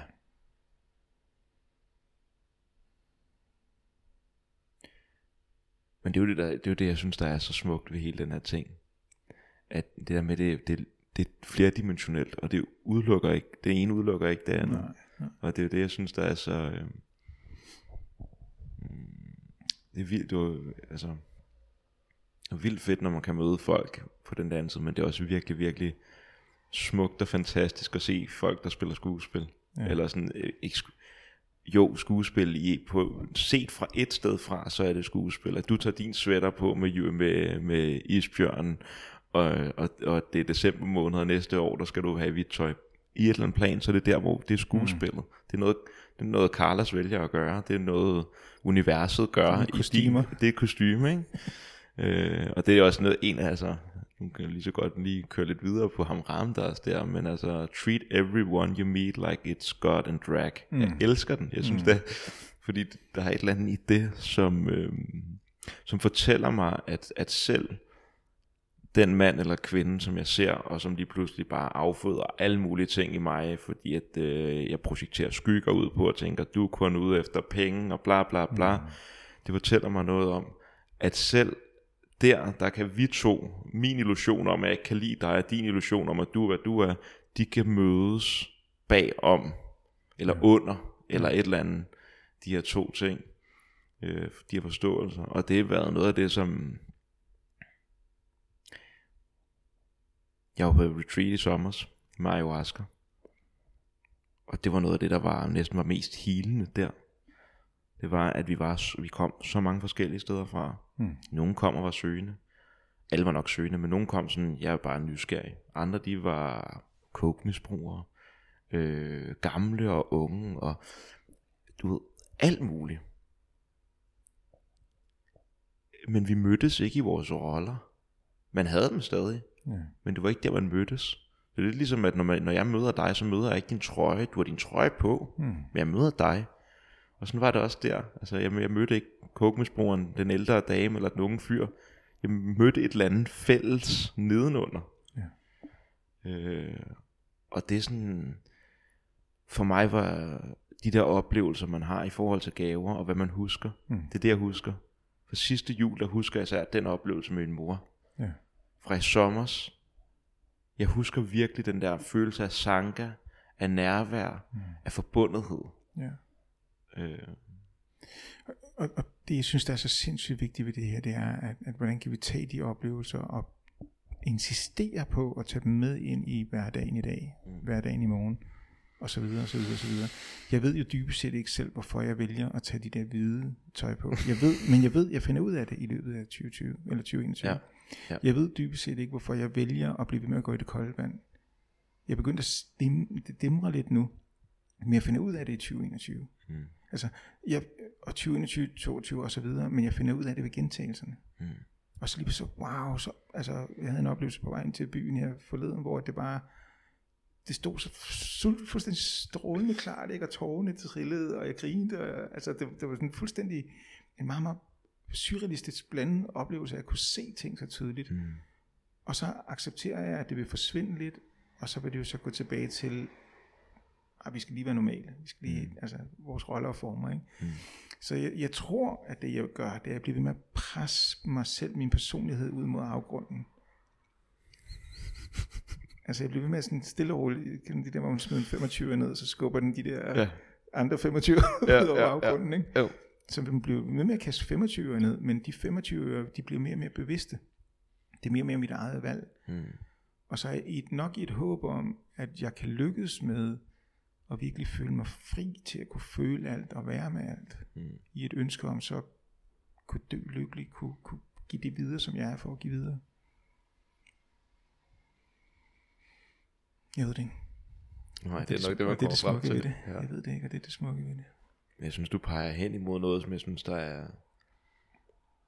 Jeg har været meget optaget, nu snart vi, du nævnte Hillman med Aestheticus, der jeg har været meget optaget af, øhm, han har skrevet en bog og lavet nogle oplæg, der hedder Pink Madness, som i bund og grund hedder med, hvor jeg handler om det moderne menneskes seksualitet og porno og sådan noget der. Mm. Men der snakker han meget om, at øhm, den kvalitet, vi har glemt lidt, det er det, som der hedder, den som i græsk mytologi er eros, som er, eros det er også erotika, ikke? Altså at, at, at vi ligesom bliver draget mod, at der er et eller andet det smukke, det skønne, vi bliver draget mod. Og, og jeg, den, den leger jeg meget med for tiden, fordi jeg synes det er sådan en, jeg tror virkelig at mange af løsningen, ikke kun på hverdagsproblemer, men sådan helt stort samfundsmæssigt, mm. at det er det der med at, at lægge mærke til det smukke og det skønne, som der er hele tiden. Yeah. Om ikke andet, så er der mysteriet, og sådan lidt, du taler ind, det er i hvert fald det, jeg, jeg mærker, når du fortæller det der, yeah. det er den her, at vi ved ikke, hvad vi gør, mm. og det er fandme ret fedt, yeah. at der er et eller andet, fordi det, det udfolder sig, og vi er med til at se sådan en skabelsesproces, yeah. og så, så står det foran os, det som vi har været i gang med at skabe, yes. og det kigger os i ansigtet, yeah. og, det, og i det der møder man ligesom mysteriet, yeah. og der er et eller andet, øh, erotisk, altså eros forstand i det, et eller andet dragende, noget smukt, noget skønt. Ja. Øh. Altså, jeg tror dybest set ikke, at vi kan se det her for os, ligesom at, at, at øh, øh, i Sydamerika kunne man ikke se Spaniens skib, fordi man ikke havde, altså man, mm. man, man, det var ikke en del af ens virkelighed. Vi kan ikke spø- se spøgelser, fordi vi ikke tror på dem. Eller, altså, så, så jeg tror, at det der sker, det er, at når det er, vi vælger en vej, hvor vi har tillid til at gøre det, som intuitivt opstår, og det som opstår som skøre tanker eller andet, og gå med det, så på et tidspunkt, så vil vi kunne se det, fordi der er noget, der virkelig tror på det, og noget, der bare får lov at udvide sig, og så på et tidspunkt, mm. så er det der. Ja. Og, og, og det, jeg tror også på, at den bevidste del af mig kan ikke gøre skide meget, altså, yeah, jeg kan grine, jeg kan græde, mm. så fortsætter processen, fordi frøene bliver ved med at blive sået. Ja. Ikke? Altså de, de her ting der vokser op, de planter og træer og så videre, det bliver ved med at blive stærkere og stærkere. Mm.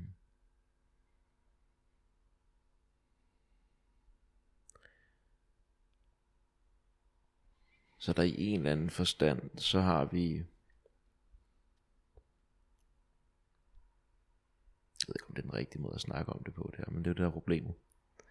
Jeg tænker, jeg, jeg får sådan lidt en følelse af, at det er i hvert fald også været min oplevelse af de seneste år. Mm. At der er sådan lidt en dybere intelligens i en, øh, som på en eller anden måde står ude for tid og rum, altså, ja. Som er måske firedimensionelt. Øh, Jung han snakker om selvet med det store S, ikke? Mm. Som nærmest er, det findes allerede, og det trækker os ude af fremtiden. Det gælder ligesom, ligesom om at finde ind i, i den spor, hvor vil den her hen. Og der er i en eller anden forstand, så er det lidt det, jeg... jeg, jeg Jeg mærker, når du taler om det der, det der med, jeg ved faktisk ikke, hvad jeg vil sige, men det er netop i at give slip på, hvad jeg tror, jeg skal sige, at jeg siger det, som der egentlig er mig, eller som er, som er den skabende kraft i mig, ja. Og det er der, hvor jeg får en anden kontrol. Ja. Hmm. Det er i hvert fald sådan, at jeg selv mærker det. Altså jo mere jeg kan falde ned i den, og lade et eller andet, i Grækenland, der snakkede de også om ens daimone, eller daimon, hmm. at vi har den her stemme i vores hoved, eller ikke i vores hoved, men en stemme, der er i os, som på en eller anden måde er anderledes end de andre. Ja. Der siger, hvis man lytter godt efter, så er det den, der siger,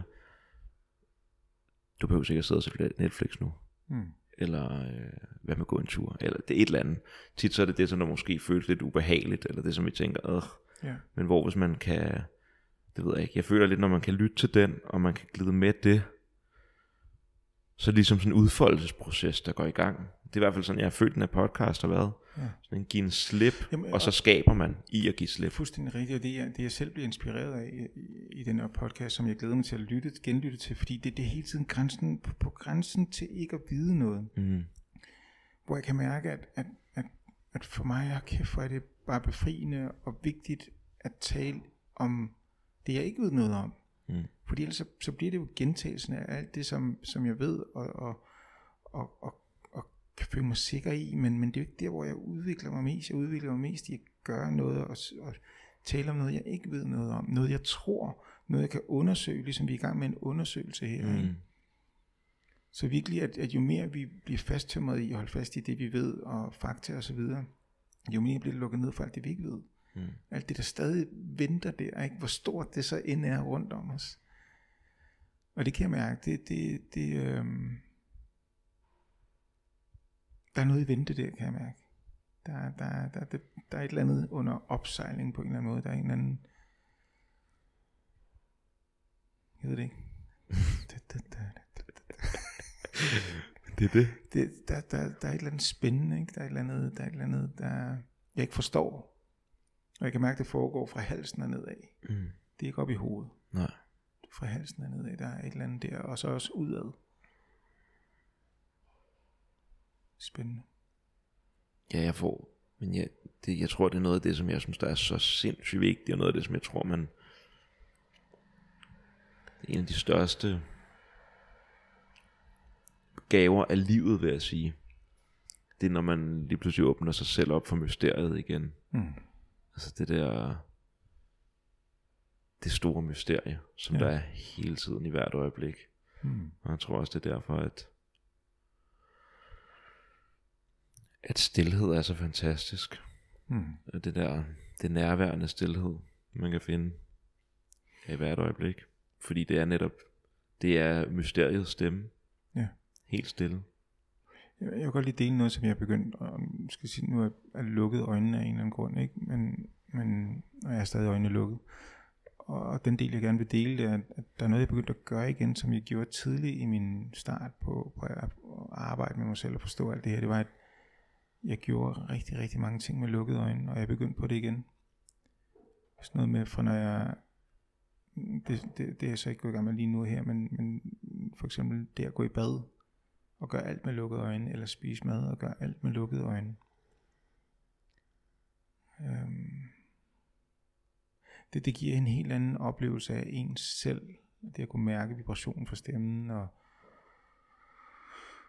mærke vejrtrækningen på en helt anden måde. Så sådan, når du snakker omkring det her mysterie, åbner op for mysteriet, så, så igen, hvordan kan vi nære det, hvordan kan vi gøre ting, hvordan kan du, dig der sidder og lytter, lukke øjnene lige nu og lytte til det her. Ikke hvis du kører bil. Eller på cyklen, ikke? Lidt kontrol må man godt have. Ja. men men hvordan, hvordan kan du, hvordan kan jeg, hvordan kan vi begynde at lukke øjnene mere, mens vi har dem åbne? Hvordan kan vi, hvordan kan vi synke ind i det her og forstå, at det er mig også, når jeg åbner øjnene, og holde fast i den vejrtrækning, i den tilstand, i den følelse af at være mig, også når jeg åbner øjnene.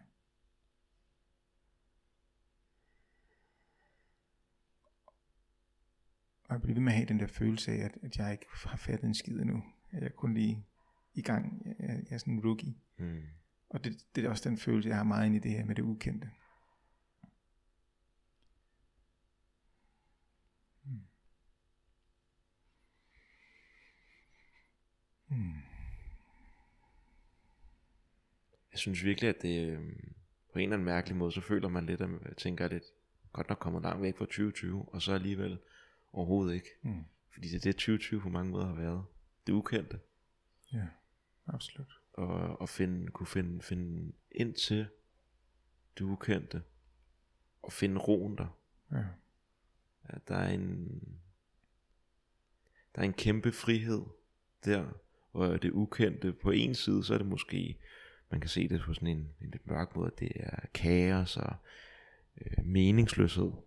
Der er ikke noget dannet mening endnu, men samtidig så er det også øh, the womb of creation, ikke? Altså der er et eller andet der, hvor at når vi kan komme ned i det ukendte, det er også der, hvor det, det skabte hele tiden manifesterer sig fra. Ja. Og så kan man virkelig komme i kontakt med den der nuet skabelsesproces. Ja. Øh, den der he- konstante død, genfødsel, igen mysteriet, det ukendte, den ja. Der what, man? Wow. Og det er virkelig med at finde sin vej ind i det, ikke? Mm. Og også tage små bidder af elefanten. Ja. For at kunne spise elefanten, fordi du og jeg kan sidde og snakke om de her ting, og så kan det være abstrakt.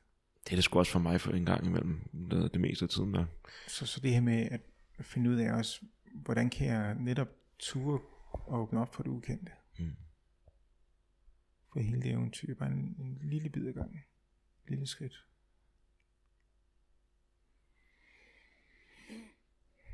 Så ja, fordi jo det, på en eller anden måde, så er det så simpelt. Lige foran os hele tiden. And yet it's so hard. Der er et eller andet, der bare er svært ved det, ikke? Fordi mm. vi er, især fordi at, det er også noget jeg har været, jeg synes det er ret sjovt, det er den der med at, har vi fri vilje? Og i en eller anden forstand, så føler jeg først at vi har fri vilje, når vi er vågnet op til en dybere identitet. Mm. Fordi inden da så løb, så reagerer vi primært på vores liv som mennesker. Mm. Som du også selv i tale sat, så er det fordi vi har den her, det her sind, som er bygget op til vi skal overleve på en savanne i Afrika. Mm. Som skal reagere på dens, på dens omgivelser. Yeah. Men vi er faktisk så heldige i en moderne tid, at de fysiske farer, de er der ikke i sådan særlig høj grad i hvert fald. Og at man faktisk har plads og tid til, at det ikke er firs procent eller halvfems procent, hvor meget det nu er, der bruger tid på frygt. Ja. Øh, men at man faktisk godt kan bruge mere tid på at på en eller anden måde være kreativ og skabende. Øh, f- på at f- finde ro i en uvished. Og se, hvad der kommer ud af uvidsheden. Ja. Hvad, hvad, hvad du kan skabe, eller hvad der kommer ud af dig på en eller anden måde. Ja. Hvad dit liv viser dig. For mig der, der det her meget oversat til at være villig til at føle alt. Mm. Altså og, og, og, og virkelig den træning der ligger i at, at sige ja mm. til følelser. Fordi når vi først er nået dertil, og vi bliver bedre og bedre til at, at sige ja til det der er nu og her, den sammentrækning eller glæde eller intensitet eller hvad det er, så, så er det lige meget hvad det er der byder sig. Både indenfra og udefra, fordi vi siger ja til det. Vi kæmper ikke. Og så kan vi skabe alle mulige ord om alle mulige ting, alle mulige konstellationer, og blive enige om alle mulige ting, men for mig er kernen i det, det bliver ved med at praktisere, det er at være villig til at føle alt. Hmm. Være villig til at føle alt. Være villig til at føle alt. Og igen så, når du, når du siger det der, så er der igen, der er, der er på en eller anden måde den at give en slip mm. på kontrol, ikke? Yes. Lad alt flyde frem. Yes. Lad alt være, som det er i nuet. Yeah. Og, og jeg tror, det er vigtigt for mig at sige, at det betyder netop ikke, at man ikke kan... Det er der, hvor det handler ikke om at være passiv og bare lade alt være, som det mm. er. Mm. Men der er en eller anden radikal accept af nuet, som det er. Fordi nuet er, som det er. At vi kan sætte en intention ind i nuet også. Ja. Og prøve at komme et andet sted hen til om et halvt år. Ja. Eller vi starter på vores meditation tre hundrede femogtres næste år. Ja. Det er en intention vi kan sætte i nuet. Men vi må acceptere, hvis, hvis det nu du sætter den i, at det er at der er smerte, at der er sorg. Mm. Så, er det så, så er det sådan det er. Ja. Så der vi er. Ja. Øhm.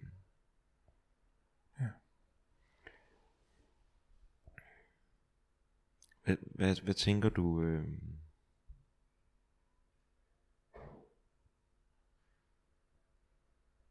sidste gang der spurgte jeg dig noget af det samme, hvad kan folk selv gøre, og så sagde du repetition, eller det der med at lave aftale med sig selv. Mm. Noget af den stil, synes jeg. Hvad, hvad gør vi i tyve enogtyve? Same shit. Same shit.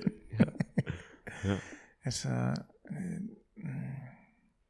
det er virkelig gået op for mig, hvor meget, at jeg nævnte også sidst vi talte sammen, det med det her med, hvor afhængige vi er blevet af nyt, nyt, mm. nyt, nyt. Ja. Nye meditation. Ny måde at gøre det på. Ny måde at gøre det på. Ny ja. Vinkel, ny, ny stilling, ny, altså, nyt job, ny kone, ny, nyt, nyt, nyt. Ja. Hvor at, at jeg kunne mærke for mig, så er det den der del af mig, som, som jeg kalder for hold kæft stemmen, som er at, at hold nu din kæft. Mm. Hold nu din kæft, den der begynder at komme med alle mulige forklaringer på alle mulige, og jeg skal alle mulige, nej, nej, og hold nu din kæft. Og det er kærligt. Det, det er sådan, mm. det, det er en kærlig, faderlig, moderlig energi. Sådan, hold nu din kæft. Ja. Hold nu din kæft. Okay, og og den, den, den, den del af mig, same shit betyder for mig, at min personlighed, min komplekser vil jo fortsætte. Det forsvinder ikke. Det tror jeg aldrig nogensinde, det gør. Mm. Men, men der er noget med en accept af det, og så fokusere på noget andet. Den spirituelle mm. udvikling. Mm. Det med at blive ved med at gøre ting, som kan virke tosset for andre, men som et eller andet sted bare giver mening. Så, så, så for mig så er det det der med det basale. Altså det jeg lægger op til nu, det er at recitere det samme mantra tre hundrede og femogtres dage, mm. femten minutter om dagen, for at opleve effekten af det frem for nyt, nyt, nyt, nyt, nyt. Er det her så ikke også nyt? Er det ikke bare øh, mm. det samme og så bare nyt? Jo, jo, det kan man godt argumentere, men det er mindre end det andet. Og der, der må vi være altså at kigge ind og finde ud af, hvad er det, hvad er det vi længes efter, eller hvad er det vi har brug for. Hvis vi ikke selv lige kan finde ud af det, så række ud til en ven, eller til en terapeut, eller kursus, eller hvad det kan være, en mm. podcast. Så, så, så sidder du derude og lytter til det her, og gerne vil gøre noget. Og nu er jeg bare sådan skruet sammen, så commit dig til x antal dage, og, og jo, man kan starte med nytårsforsættet første januar, men man commit dig til at sætte dig ned fem minutter om dagen og lukke øjnene. Mm. Og bare lægge mærke til din vejrtrækning. Og hvis du har svært ved det, så bare sæt dig ned i fem minutter. Og så mærk, hvordan det hele bare buller, fordi det gør det. Jeg skal væk, eller hvorfor skal jeg sidde her? Det er jo spild af tid og så videre. Og så kan holde kæft, kom, kom ind og sige, hold nu kæft. Nu sidder du bare de fem minutter, det har du committet dig til. Mm. Og så gå ind i det ukendte, gå ind i, gå ind i mysteriet, gå ind i, at, at måske om på den anden side af alt det her sammentrækning og så videre, er der noget, der vil begynde at falde til ro. Og tro mig, efter tres dage og efter halvfjerds dage, så begynder der at være en accept af den der stemme, og så begynder der bare at være en ro ind i kroppen og i nervesystemet. Og min påstand det er, at vi har alle sammen brug for det her. Fordi i den verden vi lever i, det går alt stærkere. Vi går stærkere, vi cykler stærkere, vi kører stærkere. Alt går stærkere, vi har brug for en modvægt. Så tyve enogtyve for mig personligt drejer sig om at gå ind i mere dybden med gentagelser, men holde mig til færre ting, og så sætte tempoet yderligere ned, mm. og skabe flere af de her øh, rum, øh, hvor det er, at jeg kan, den energi vi får skabt her, jeg kan mærke, at jeg bliver ved med at du ved, lukke øjnene, falde mere og mere ind i sådan en dyb, tung, meditativ, meditativ energi, ikke? Mm. Øhm, Jeg kan mærke, det er det for mig, og jeg, jeg tror på, at vi har brug for det alle sammen. For at tage tempoet ned, lige få åndet ud, og, og så samle energi til, til den kamp, der ligger derude på arbejdspladsen, og det, der kræves, og forventningerne, og familie og alt muligt andet bøvl. Ikke? Mm. Hver ny hver dag. Ja, den er stor. Ja, hver ny hver dag. Det kommer lige... Jeg kommer til at tænke på, at en af de grunde til, for jeg er også altså, meget re- repa- repetitiv. Mm. Jeg repeterer meget. Mm. Altså især medit- altså det er nok også den der træningsmentalitet, ikke? At nu skal den her, ikke? Mm. Men noget af det, som jeg føler, at det, at det her kunne give,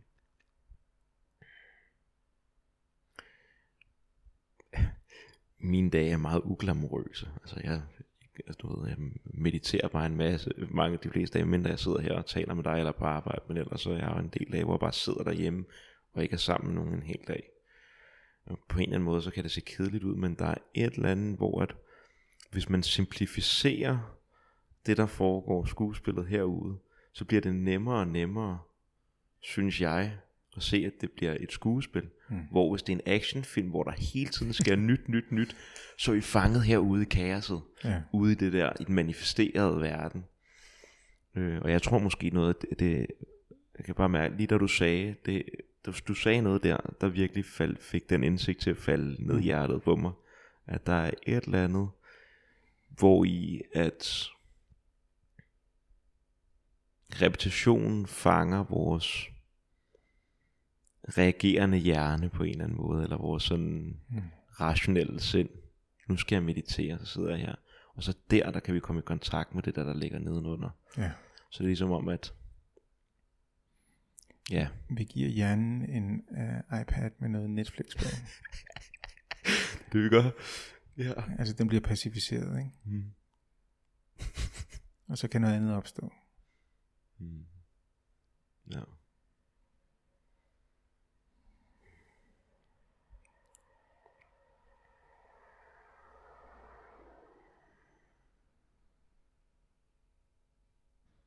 Jeg tror, at det er, det er, et, det er et sindssygt godt budskab. Og simpelt. Mm. Prøv at gøre noget simpelt. Mm. Konstant. Ja. Også selvom det er ubehageligt i starten. Og det er også igen den der med at være radikalt åben for at føle alt. Ja. Så i starten er det ubehageligt. Ja. Men det er det også at starte på et nyt træningsprogram. Yes. Eller at skulle sige sandheden. Eller de fleste gode vaner, de er pisse nederne at starte op. Ja. Men det sjove ved gode vaner, det er, at de føles mega fucking lækkert på den lange bane. Ja. Og det der vildt er, det, det kræver ikke noget talent. Nej. Det kræver ikke nogen forudsætning. Det kan altid lave gentagelse. Det er mm. det, der gør, at vi er, hvor vi er nu. Så, så, så dybest set er det et spørgsmål om at beslutte sig for at komme i gang. Og så, som du også siger, acceptere, at man falder af hesten. Mm. Og så se, okay, nu lykkes det for mig i tolv dage. Måske kan jeg lidt kortere eller lidt længere tid næste gang, ikke? Mm. Så længe man kan mærke, at det føles rigtigt. Og at man kan mærke, at på en intuitiv måde, så bevæger man sig i en retning af noget, som, som føles sandt for en selv. Så vil jeg mene, en personlig erfaring, så er vi på den rigtige vej. Mm. Jeg, jeg kan rigtig godt lide det der med at op- leget rigtigt. Det var også igen den tyve tyve ting, det der med at lade, lade livet være ens underviser. Mm. Og se hvad der taler til en. Jeg er meget, jeg er meget obsessed med dialog. Altså ikke kun den vi har mm. nu, men den der dialog med livet, som du også selv siger, at der er noget vi skal se i ayahuasca-rejsen, yeah. men der er noget vi skal se hele tiden. Mm. Og vores sådan energetiske, kropslige re- reaktioner på verden fortæller mm. os noget om os selv. Yeah. Så verden fortæller os hele tiden noget. Og jeg synes der er et eller andet i den der, når man kommer ned i simpliciteten, ned i roen, så er der måske også en lidt større mulighed for at finde ud af, hvad er det egentlig der taler til mig mm. og hvad er det jeg skal nu. Hvad for et skridt skal jeg sætte, som ikke bare er et reageret skridt, men sådan efter man har siddet og mediteret, så er der måske lidt mere klarhed om at okay, jeg har faktisk lyst til det her i dag. Ja. Det er godt nok mærkeligt, det plejer jeg ikke at gøre, men der er noget i mig der siger at du skal ud og prøve og vinterbade, eller du skal ja. tegne en tegning, eller et eller andet. Ja. Så sætter man sig ned og gør det. Og så den der møde med stilheden giver ligesom, og med det ukendte giver ligesom også mulighed for at der kan komme noget nyt, noget umiddelbart frem, hmm. som førhen var styret af at jeg har mit faste skema over ting jeg skal nå at gøre helt præcis sådan der. Så jeg tror heller ikke det handler om at og sådan være konstant i alt hvad man gør. Altså sådan, så hver dag er fuldstændig mm. eller det kommer for hvad den er rettet mod. Hvis det er rettet mod den ydre verden og fortsætte i de samme spor og mønstre. Men det er jo det der er lidt anderledes, for det som du snakker om, det er jo mere sådan en altså gå i hvidt tøj et helt år. Det er fandme at bryde mønstre ned mm.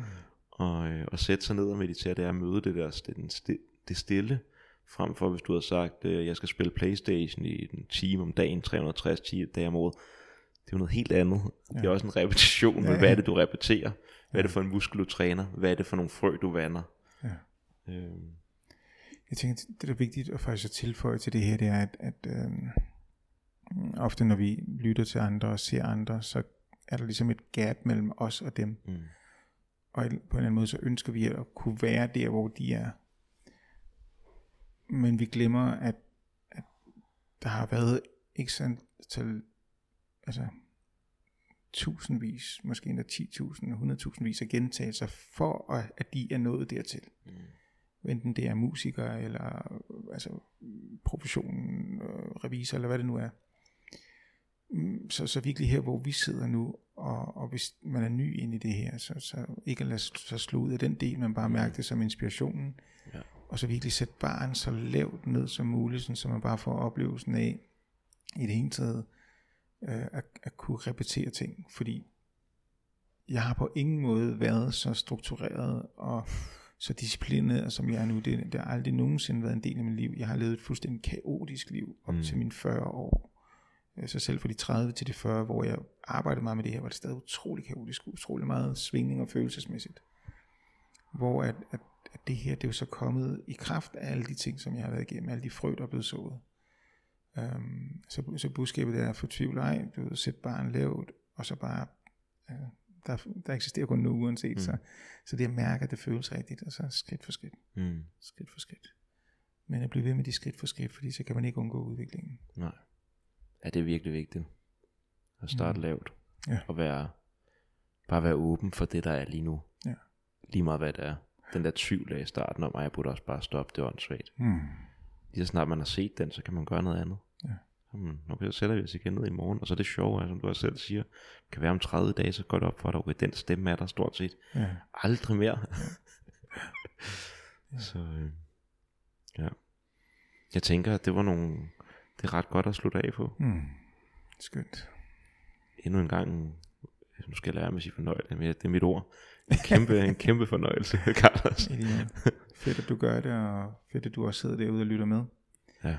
Og vi alle sammen kan være med til ja, tak for det. At sprede nogle ringe i, i vandet, og, og, og sindssygt godt gået. Jeg startede med at sige det, altså det, det er lidt en bedrift, du er ude i her, og jeg ved, du, du bygger en masse muskelmasse op, sådan rent erfaringsmæssigt med alt det her, så mm. det er bare... Fortsæt, mand. Tak for at skubbe mig. Ja, det var sgu en fornøjelse. Glædelig jul. Ja, glædelig jul. Også til jer derude. Glædelig ja, jul, altså. Ja, det var, det var også til jer. Vi ses. Hej.